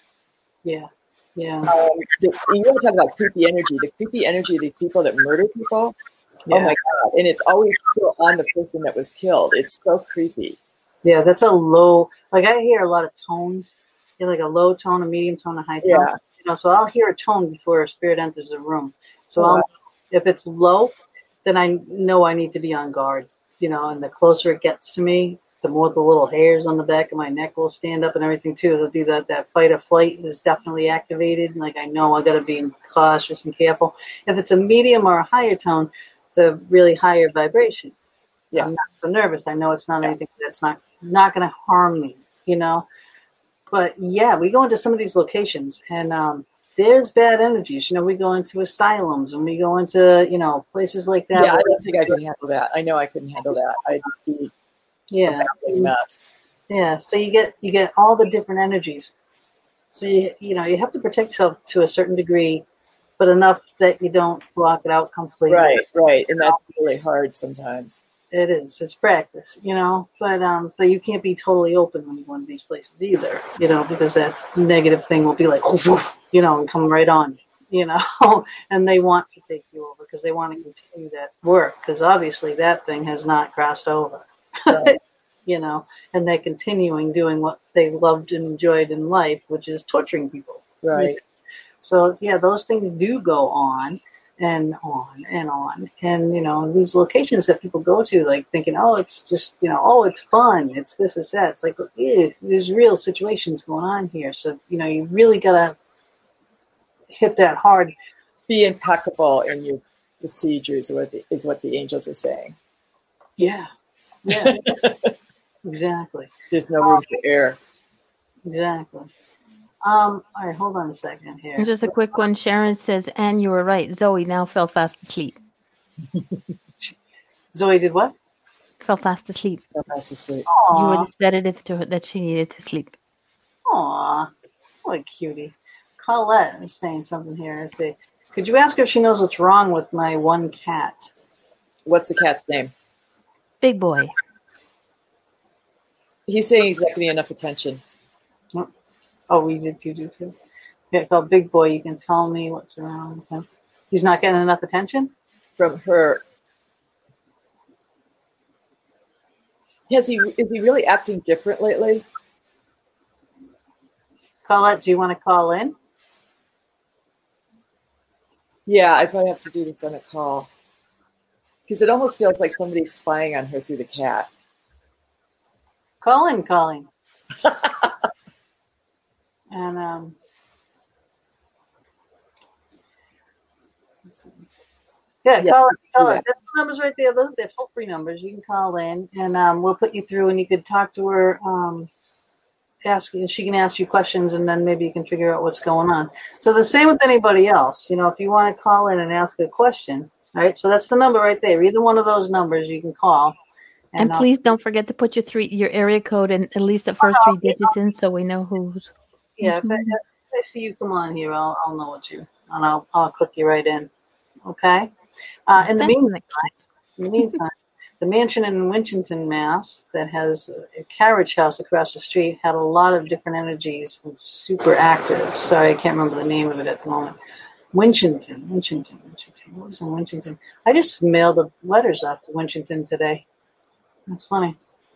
Uh, a bunch of pictures. My my late husband's sister lives there, and uh, she asked me if I had pictures of uh, her parents that passed away in fishing. And I'm like, yeah, I have them. And uh, I said, I don't know where they are.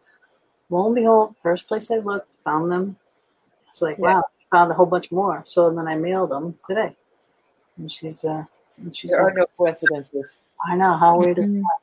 But I can't think of the name of the mansion in, in Winchton.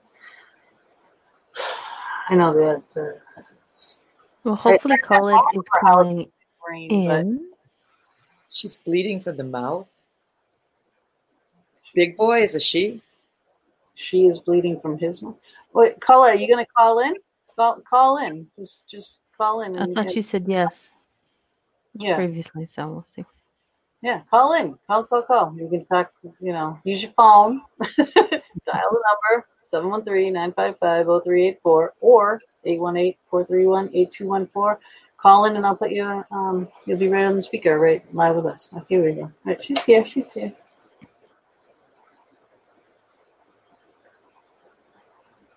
Colette. Hello. Yeah. Hi, you're on. Hi. How are you? Good. All right, so have your conversation with Anne Marie. So the cat's name is Big Boy. Curious. We have a cat and we call him Big Boy, and he's been acting really funny lately. And uh, he's been bleeding like from the mouth or whatever. How old is he?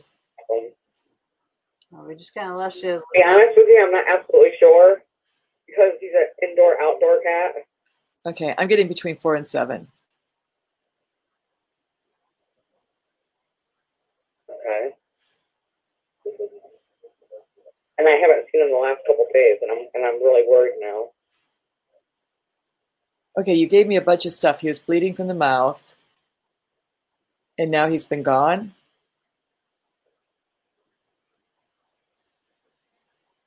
Can you hear her? Colette? Hello? I don't know what's going on there. Colette, can you hear us?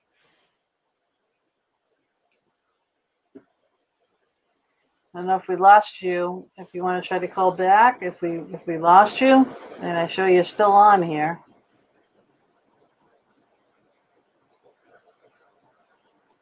Hmm. Well, I'm gonna I'm going to I'm going to cut I'm gonna cut you off, but call back. Maybe um I don't know what happened. I, I don't know. That's never happened before. But so all right, so if big boy big boy is missing for a few days and bleeding, Yeah, I don't get a good feeling on that. What could it be? Gums? Bleeding? Yeah, I hung up your phone. Um, call, call, call back, Colette. All right, that same number, and I'll put you through again because I don't know what happened. We couldn't hear you. So we need some more information to try to figure out what. what's Right, happening. right. I usually have to get try try to get a connection with them, and then they start talking. Well, it's like she was saying that uh, he's an indoor outdoor cat. Now, I had a feral cat who would come up and sit on my back porch, and she would let me scratch her. Hello, thank you very much. I had a cat that I could scratch, um, and she she would come up. She would feed in the middle of winter when it was a blizzard or a pouring rainstorm. She would come in the house and eat because I can't not feed the cat. Yeah. But then she would go right back out and do her thing. I had a little house for her, so she would stay there for for you know during the winter and and I know that she was safe and she had that spot and just last summer she stopped coming around so Colette, do we have you back? So she's gone. Hi. No, we got you back. Okay. All right. So Ann had some questions for you. Okay. Okay, so I I got the big boys between four and seven years old. Does that sound right? Yeah. And you haven't seen she, he was bleeding from the mouth, and then you haven't seen him for a couple days. Yeah. Since what two days? We I've I haven't seen him for two days. What I get is he's hiding under a porch or something. He's hide, like he's showing me where are you? What city? What city are you in? I live in uh in a small town called Wapwallop. Yeah. Can you say that again? Because it's kind of cutting out. It's a bad, con- bad, bad um, connection for one. Wallopin, Pennsylvania. Okay, because I it feels like it might be cold, but it feels like he's under like a porch with, like you know how houses have a porch, and then you can go underneath the, the flooring of the porch. He doesn't want to bother you when he doesn't feel good, Hmm. Okay. But, but I, he's still alive. Can I ask a question? I don't understand where the blood's coming from, though. That's. It feels like he got in a fight. Okay. Hmm. and got scratched up. You think it's more than that?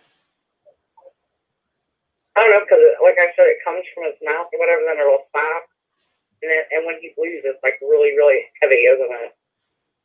but is he coughing up blood, it or is it a cuts in the actual mouth? I don't know if there's a cut in his mouth, uh, like up in his gums or whatever, because it'll come and go. Like it had stopped a while, and then it came back again. I would take him into the vet because I just had a client that had a cat that had cancer underneath the underneath its tongue, and they can get um, you know they can get mouth sores and, and cancer growths in their mouth more than you'd like to think. So I would I would take him in. Is he feral? That can you get him in into the vet? Uh-huh. Yeah, as soon as my husband gets his unemployment or whatever, and that because right now he's laid off. I know it's a crazy time.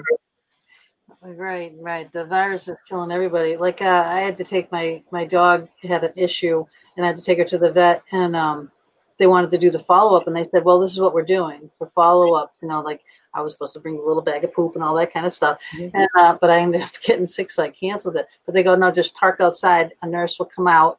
Get the things or get the dog and bring the dog in and then bring Right. it back to you. So they'll come out and they'll get it. So you can still actually still go to the vet. But there are places that you can call um like in, in mass there was like tufts at a division and there was a, def- a few other places that if you don't have money for vets that they'll do these things I too. would at least open his mouth and see where the blood is coming from. oh yeah yeah because it could just just Because it's flowing, it feels like it could be a rupture of something. yeah i mean yeah it could be Okay. it could be disinfected gum it could be just something Yeah, but not if it's flowing. yeah It, if, it's well, something like a tumor or something. say it ate a mouse you know what i mean in a, Yeah. in, in a bone that's stuck in in you know Yeah, but she's saying that it's happened. I don't know. yeah i mean I mean, he'll. I mean, he'll. he'll let us open his mouth and everything. And look, does it? My me and my husband. I mean, he's very gentle or whatever for being an outside cat that comes in. Mhm. Yeah. I would have thought for sure, you know, he would have been like wanting to try to bite or whatever, but he doesn't do any of that.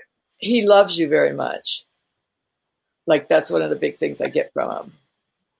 Well, see, I have anxiety, Mhm. and that, and my aunt, my, yeah, I'm not going to tell you, I'm not supposed to have the animals inside. My landlord don't want them hmm inside. That's what they help me with my anxiety. They save us. Yeah, you need to get an emotional support certification I got one for my dog. My dog can go everywhere. because then they have to let you have the cat. Yep. Yep.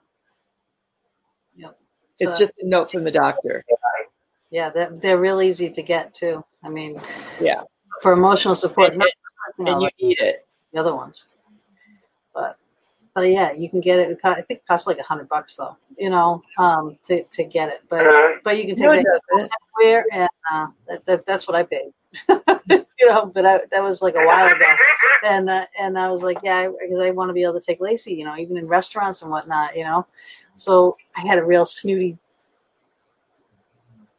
not gonna say the word, um, person, you know, like, is that dog? Is that a service dog? You know, I'm like, well, yes, she is. So I had to take the card out and put it on the thing, and they were just like, Ugh, you know what I mean? I'm like, God, you know, what's she gonna Yeah. do? You know, she's not eating off your plate. So the thing I get from him is he wants to be brave for you. And he came to protect you. So he does, believe me. yeah, he does, and he's good at that. But I, I think he's trying to maybe like if he's sick, he's not going to tell you or me because he doesn't want to worry you. That's probably exactly what it is too. Yeah, because I that's what I get with him. Well, I want to thank you very much. Thank you. Good luck with him. Okay, so uh, let me, Gina, before you go, I'm ordering a part of myself that knows how to do it to put healing energy around Big Boy. I'm asking for anything that's causing bleeding, for it to be removed and replaced with white light and love and healing. I'm asking that that start now, that that go through all bodies, all space, and all time, and continue until complete. I'm assigning 100 psychic social workers and 100 universal law enforcement agents to make sure it's carried out the footsteps of the law and goes through all bodies, all space, and all time. Amen. There you go. Put some angels around both of you. You need them. Or I'll do it for you. Putting angels around both of you.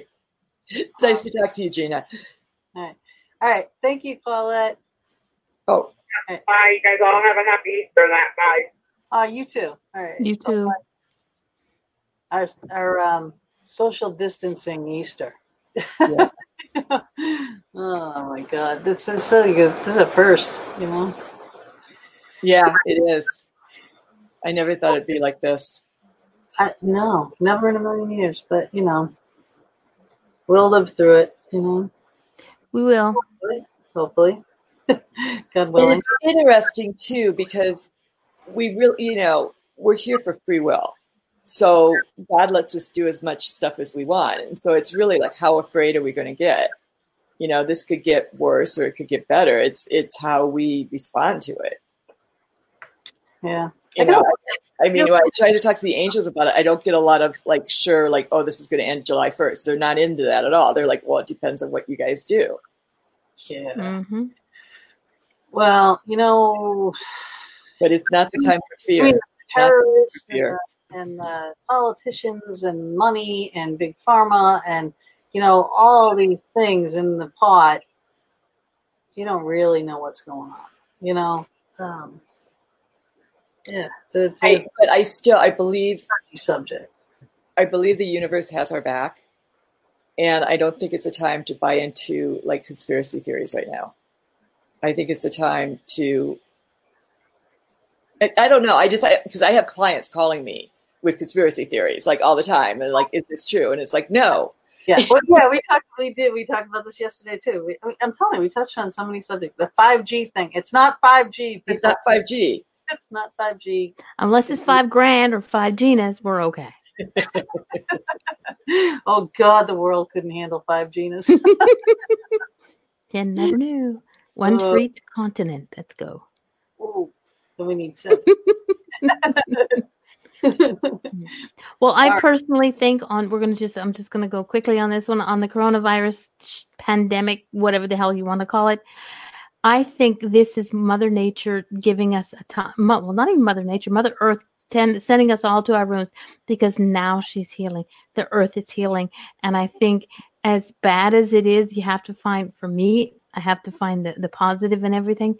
And our our earth is healing for all the the videos and, and pictures that you see from from space that take pictures of this earth and all the stuff that you see going on. The the canals in Venice are filling up with fish and dolphins and so you know, I'm sorry, but as bad as it is, there's a good side to it. Oh Did yeah, you hear yeah. the pandas in oh. China? No. Did, is that the ones where they caught him doing it? Yeah, they, they, they haven't had, they've been trying to get them to mate for 10 years, and now that everybody's out of the zoo, they're mating. So that's Yep. what it is. They don't want to be under the microscope at all. There you go. I know. Nuts. Like I ain't gonna have people watching me while I. This is not a panda porn. But yeah, when you were talking, the fairies are like, we can frolic in the fields for once. Yes, they can. Yeah, things. Yeah, things can go out and have fun for a while. You know. See, kind of looking. It, hopefully, it makes some people realize how much we affect the world. Jess. Oh, I know. But we the, the world does need to heal. I mean, the ozone layer needs to heal, and trees need to grow, and you know, stop cutting things down. You know, faster than they can grow back up. Um, anything else in here that we want to put up here? Um, no. Anyone else have any specific questions that they would like to um, know either about their pets or maybe even a loved one? We, oh, we got we got 14 minutes left. Oh, you know what? Talk about your book. Yeah. Right. I Title, um, what's it about? Where it can be found? All that kind of stuff. Okay, my book is Animal Lover, and it's one woman's fantastic journey to uncover the spiritual purpose of pets. And the way it came about is I was writing about just doing animal communication, and the woman that was editing said, You have to write about your background because this didn't just happen. And so when I looked at how I grew up on the farm and how I had cats, like I had a cat that met me the same time in the haymow every day during the week, but not on the weekend you know, that I realized we were probably telepathic with, each other and I just didn't know it. Even like I milked cows all the way through grade school and high school. And I realized like I knew what the cows were thinking sometimes. And Get your cold hands off my teeth. Why are you putting that machine on me? I don't like this. hey guys, but you know, we, it it just was a different thing. And so I've got stories about the farm and how I, I was closer to animals. And then I've got the five reasons why somebody would call an animal communicator and some of the, the more memorable cases I've had. And in the back, I've got uh, an excerpt where you can go in and like how to send your pet to heaven and how to, you know, get your dog to listen to you and things like that. I've got and how to clear energy on a space and how to sanctify a space, all that stuff that people can do it for themselves so they can start to learn how to to cyclically do um, housekeeping. And And can it be bought on Amazon? yes, on Amazon. Housekeeping. Like If I could teach my dog how to housekeep, I'd be happy. Fine. Place. You know, What's your dog's name? my dog. Mama, because Onyx, Onyx. How old? three. I got Just two. turned three. Okay, he gave me two. he's, yeah. I also get the physical age, but I get he might be a little bit. Well, he's not used to being three yet. A little bit, Mm-hmm. Yeah. not quite today. No. Um, He's a he boy. has. He, he's. He feels like he's not coordinated yet. Like his legs, he's got more legs than he has. Oh, yeah. He, so he's saying sometimes he doesn't mean to be clumsy, but he is. So he apologizes when he knocks over the water and stuff. Um, he try he tries to be a good boy. That's the first thing he's going to leave. Oh, he is. Baby. but he feels like he could have more pizzazz than he does. He could be more suave. That's the word he's going to use. Because he's Wow. waiting for his next grooming appointment at the spa. Oh, oh, Because mom shaves him very badly. yeah. I stick Lacey in the bathtub. Funniest thing. The I was using the the shaving thing, you know, and the head fella. if I disappear, I'm having power issues. I don't know if you guys see that. So Oh, don't disappear. Don't go anywhere, Mama. No, it's not Still me. up there. My electricity. You know we're having a we're having a freaking snowstorm here, so just don't start with me. Where are you? I'm up in Quebec, Canada. Oh wow. Yeah. It's Yeah, snowing you freaking. Canada day. and Arizona. Arizona. I move. I want to move down to Arizona. Dry heat. Hello. I know, dry- but Well, he, my hair, my hair won't frizz. he though, I could when I go back to the Midwest, it's like so oppressive the humidity compared to here. It's like, Mhm. I'll tell you what, Pennsylvania. I, I'm from Massachusetts, which is cold and snowy, and you know, kind of, you know, Bob used to call it the Antarctic. Oh, and Mama's worse because she's up, you know, higher than mm-hmm. I was. But here in Pennsylvania, it gets hot and sticky, and it's always moist. It's always raining. It's like it's it's so moist. That's why I'm So, having such, you know, we're gonna move to Arizona and party in Jamaica. there you go. what do we say? I'll about figure it Mama? what happens in Jamaica? Stays in Jamaica. Never mind Vegas, dude. Oh, that's so funny. Yep. Yeah, you got to come in to, to Jamaica with us. We're going to go So do what do you guys do in Jamaica? We had a guest on last week, and she has um, Sheila Price Brooks. sh- thank you, Sheila Price Brooks, and she has uh, oh god, I can't think of the word. workshop about Well, thank you. paralysis. Yeah. and, and you know and how to overcome it and spirituality and raising your vibrations and all those types of things so she's going to do workshops and stuff and she's going to do it in jamaica Well, Oh, she is in Jamaica. She lives in Jamaica. Yeah. So she's gonna, and we're all we're getting a giant boat and going over there. Hello, Tell me about it. I haven't been And- there. children are being left in the hotel rooms. so we were we were joking around with her too and we were saying okay well if we come down what happens in jamaica stays in jamaica She Uh, she mentioned white rum, and I was okay, no problem. Jamaica's got good rum. yep it's famous for it let's see so what of good stuff. go on to the chat room over here what time we have left we got nine minutes okay um oh well this is now that your pain is less in louisiana from fibromyalgia it was horrible in mass Right. so so isn't it isn't it like um it's really hot she said it was 90 today i think right didn't you say it was 90 Could you send some up here to melt the snow, If it's- please? If it's 90 here, it's not that bad. yeah there in arizona but Yeah. louisiana isn't it Oh. more louisiana Yeah. Well, I can see fibromyalgia being better where it's not as humid. I don't know by Louisiana. The Yeah. other thing, like fibromyalgia, is another one of those things that you might have something attached to you, because that's one of the things I look at when I when I kind of do my interview with people when I talk to them. I'll feel like if they have a ghost, and then it's like, well, do you have any autoimmune diseases? And fibromyalgia is one that comes up. Um, I I believe it's like they take energy from you, and then you don't have enough energy to run your body, so this other stuff starts happening. Hmm. That's very interesting. Jojo, maybe you should uh it's muggy in the summer. Yeah, she says. Um maybe you should get in touch with Anne. Maybe um maybe there's something that can be The done. very first year I did this, I had a client in Wisconsin that had rheumatoid arthritis. And she was on 19 meds and she had had it for 17 years. And with two sessions, I got her off everything. Now, she was ready to do it. I'm not going to say I can do that with everybody. She was ready Yeah, to no, do you it. have to be ready. But- yeah, I think that also happened for me, for me to see, because rheumatoid arthritis is one that goes into spontaneous remission, but it doesn't stay there. And she would call me every year and say, I'm still fine.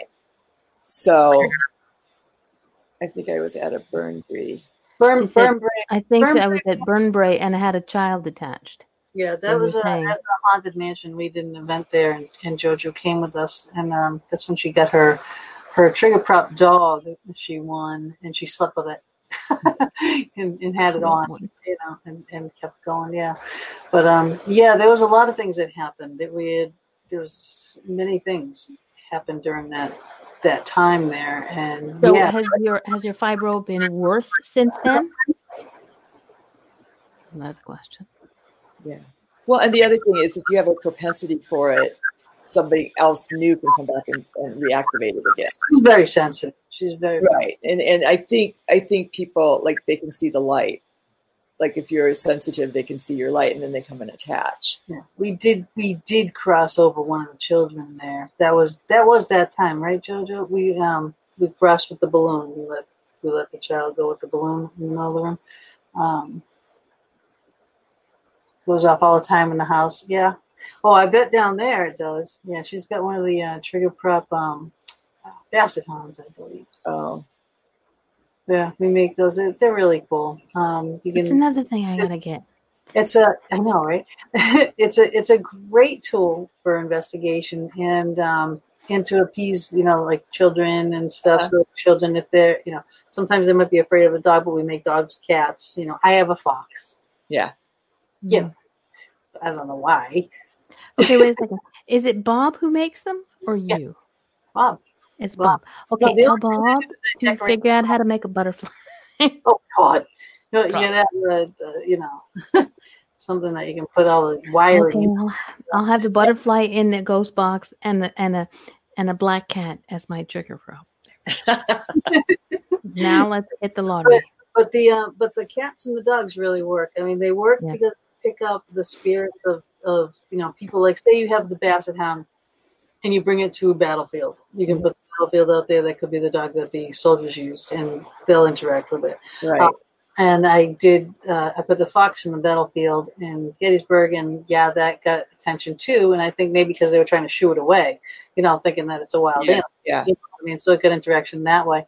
But say we go to Pennhurst and you put down a cat down on the ground, and he asked the child spirit to come over and pat it, which was really, you know, it one one child was petting this thing profusely. The cat wouldn't stop. And one of our guests actually yelled and said, All right, stop it. You know, go and it went dead. I said, Well, geez, you know, that that poor child has just had, you know, the one mm-hmm. good thing it might have had in a very long time Right. Taken away. by your actions, thinking that, you know, this is the nurse that might have come in and yelled at, you know, crushed all their good activities or something like that, you know. I'm like, so now I want, I really want you to apologize, you know, and tell that that child that it's okay to pet that cat again. But, you know, at the, at that time, it, the activity had stopped. Right. She's not going to do it again. Yeah, she scared that poor child away, you know. So people got to be, you know, aware of what they, what they say and do too. Um, Yeah. What, what's he saying here? I feel a, on, I'm sorry. Uh, feel a heaviness, but the fibromyalgia wasn't bad. I still, I still see and stuff, hear things, but there are so many spirits and ghosts in New Orleans. Right. No, I want to come down, Yeah. JoJo. So bad because I have not been to New Orleans. I love New Orleans. New Orleans is great. Uh, I want to go to the plantations. I want to investigate everywhere. Yeah. It's one of the few towns that has a totally different, you know, like all the towns kind of look alike because we all have the same like chain restaurants and stuff. But New Orleans has its own feel. You know, it should Yeah. stay that way, and they've got great food. history. But yeah, they've got the and they've got the the cemeteries that are above ground, so Yeah. that plays into there being more ghosts. Hmm. Well, the, the the bodies wash away, so that's why they have to be above ground.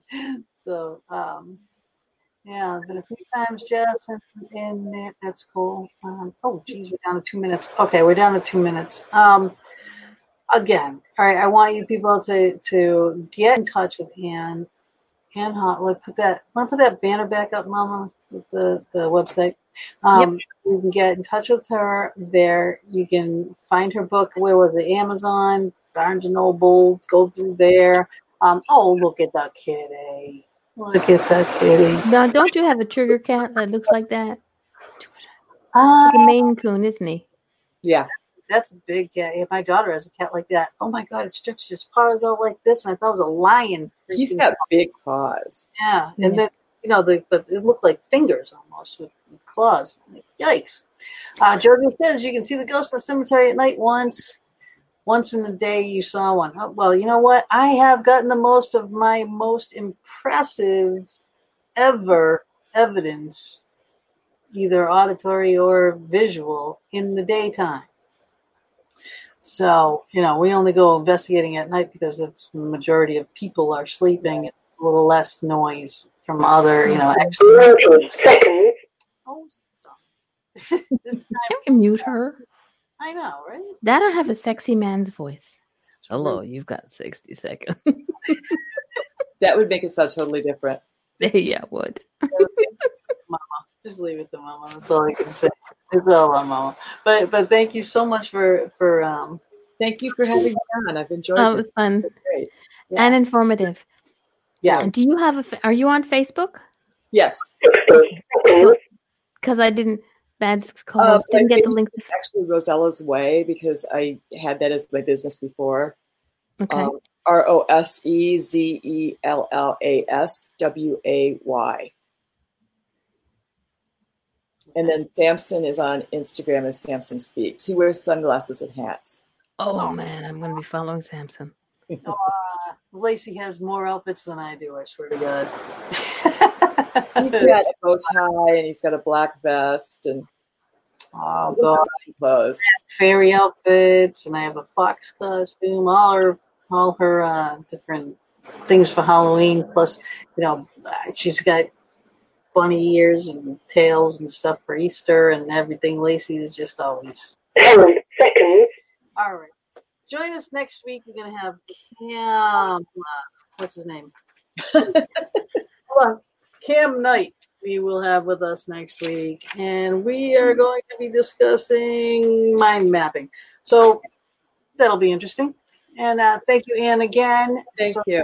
all have a wonderful night, a wonderful week. Please, please stay in, stay safe, wash your hands, keep away from people, be nice. Just be nice. And don't Uh, forget, everybody, this show will be going up on Gina's YouTube account and to her audio platform as well once we're done. Right. So Mama gets to work. that's what I'm here for. Thank you guys. All right. Night, night. everybody. Night. Bye.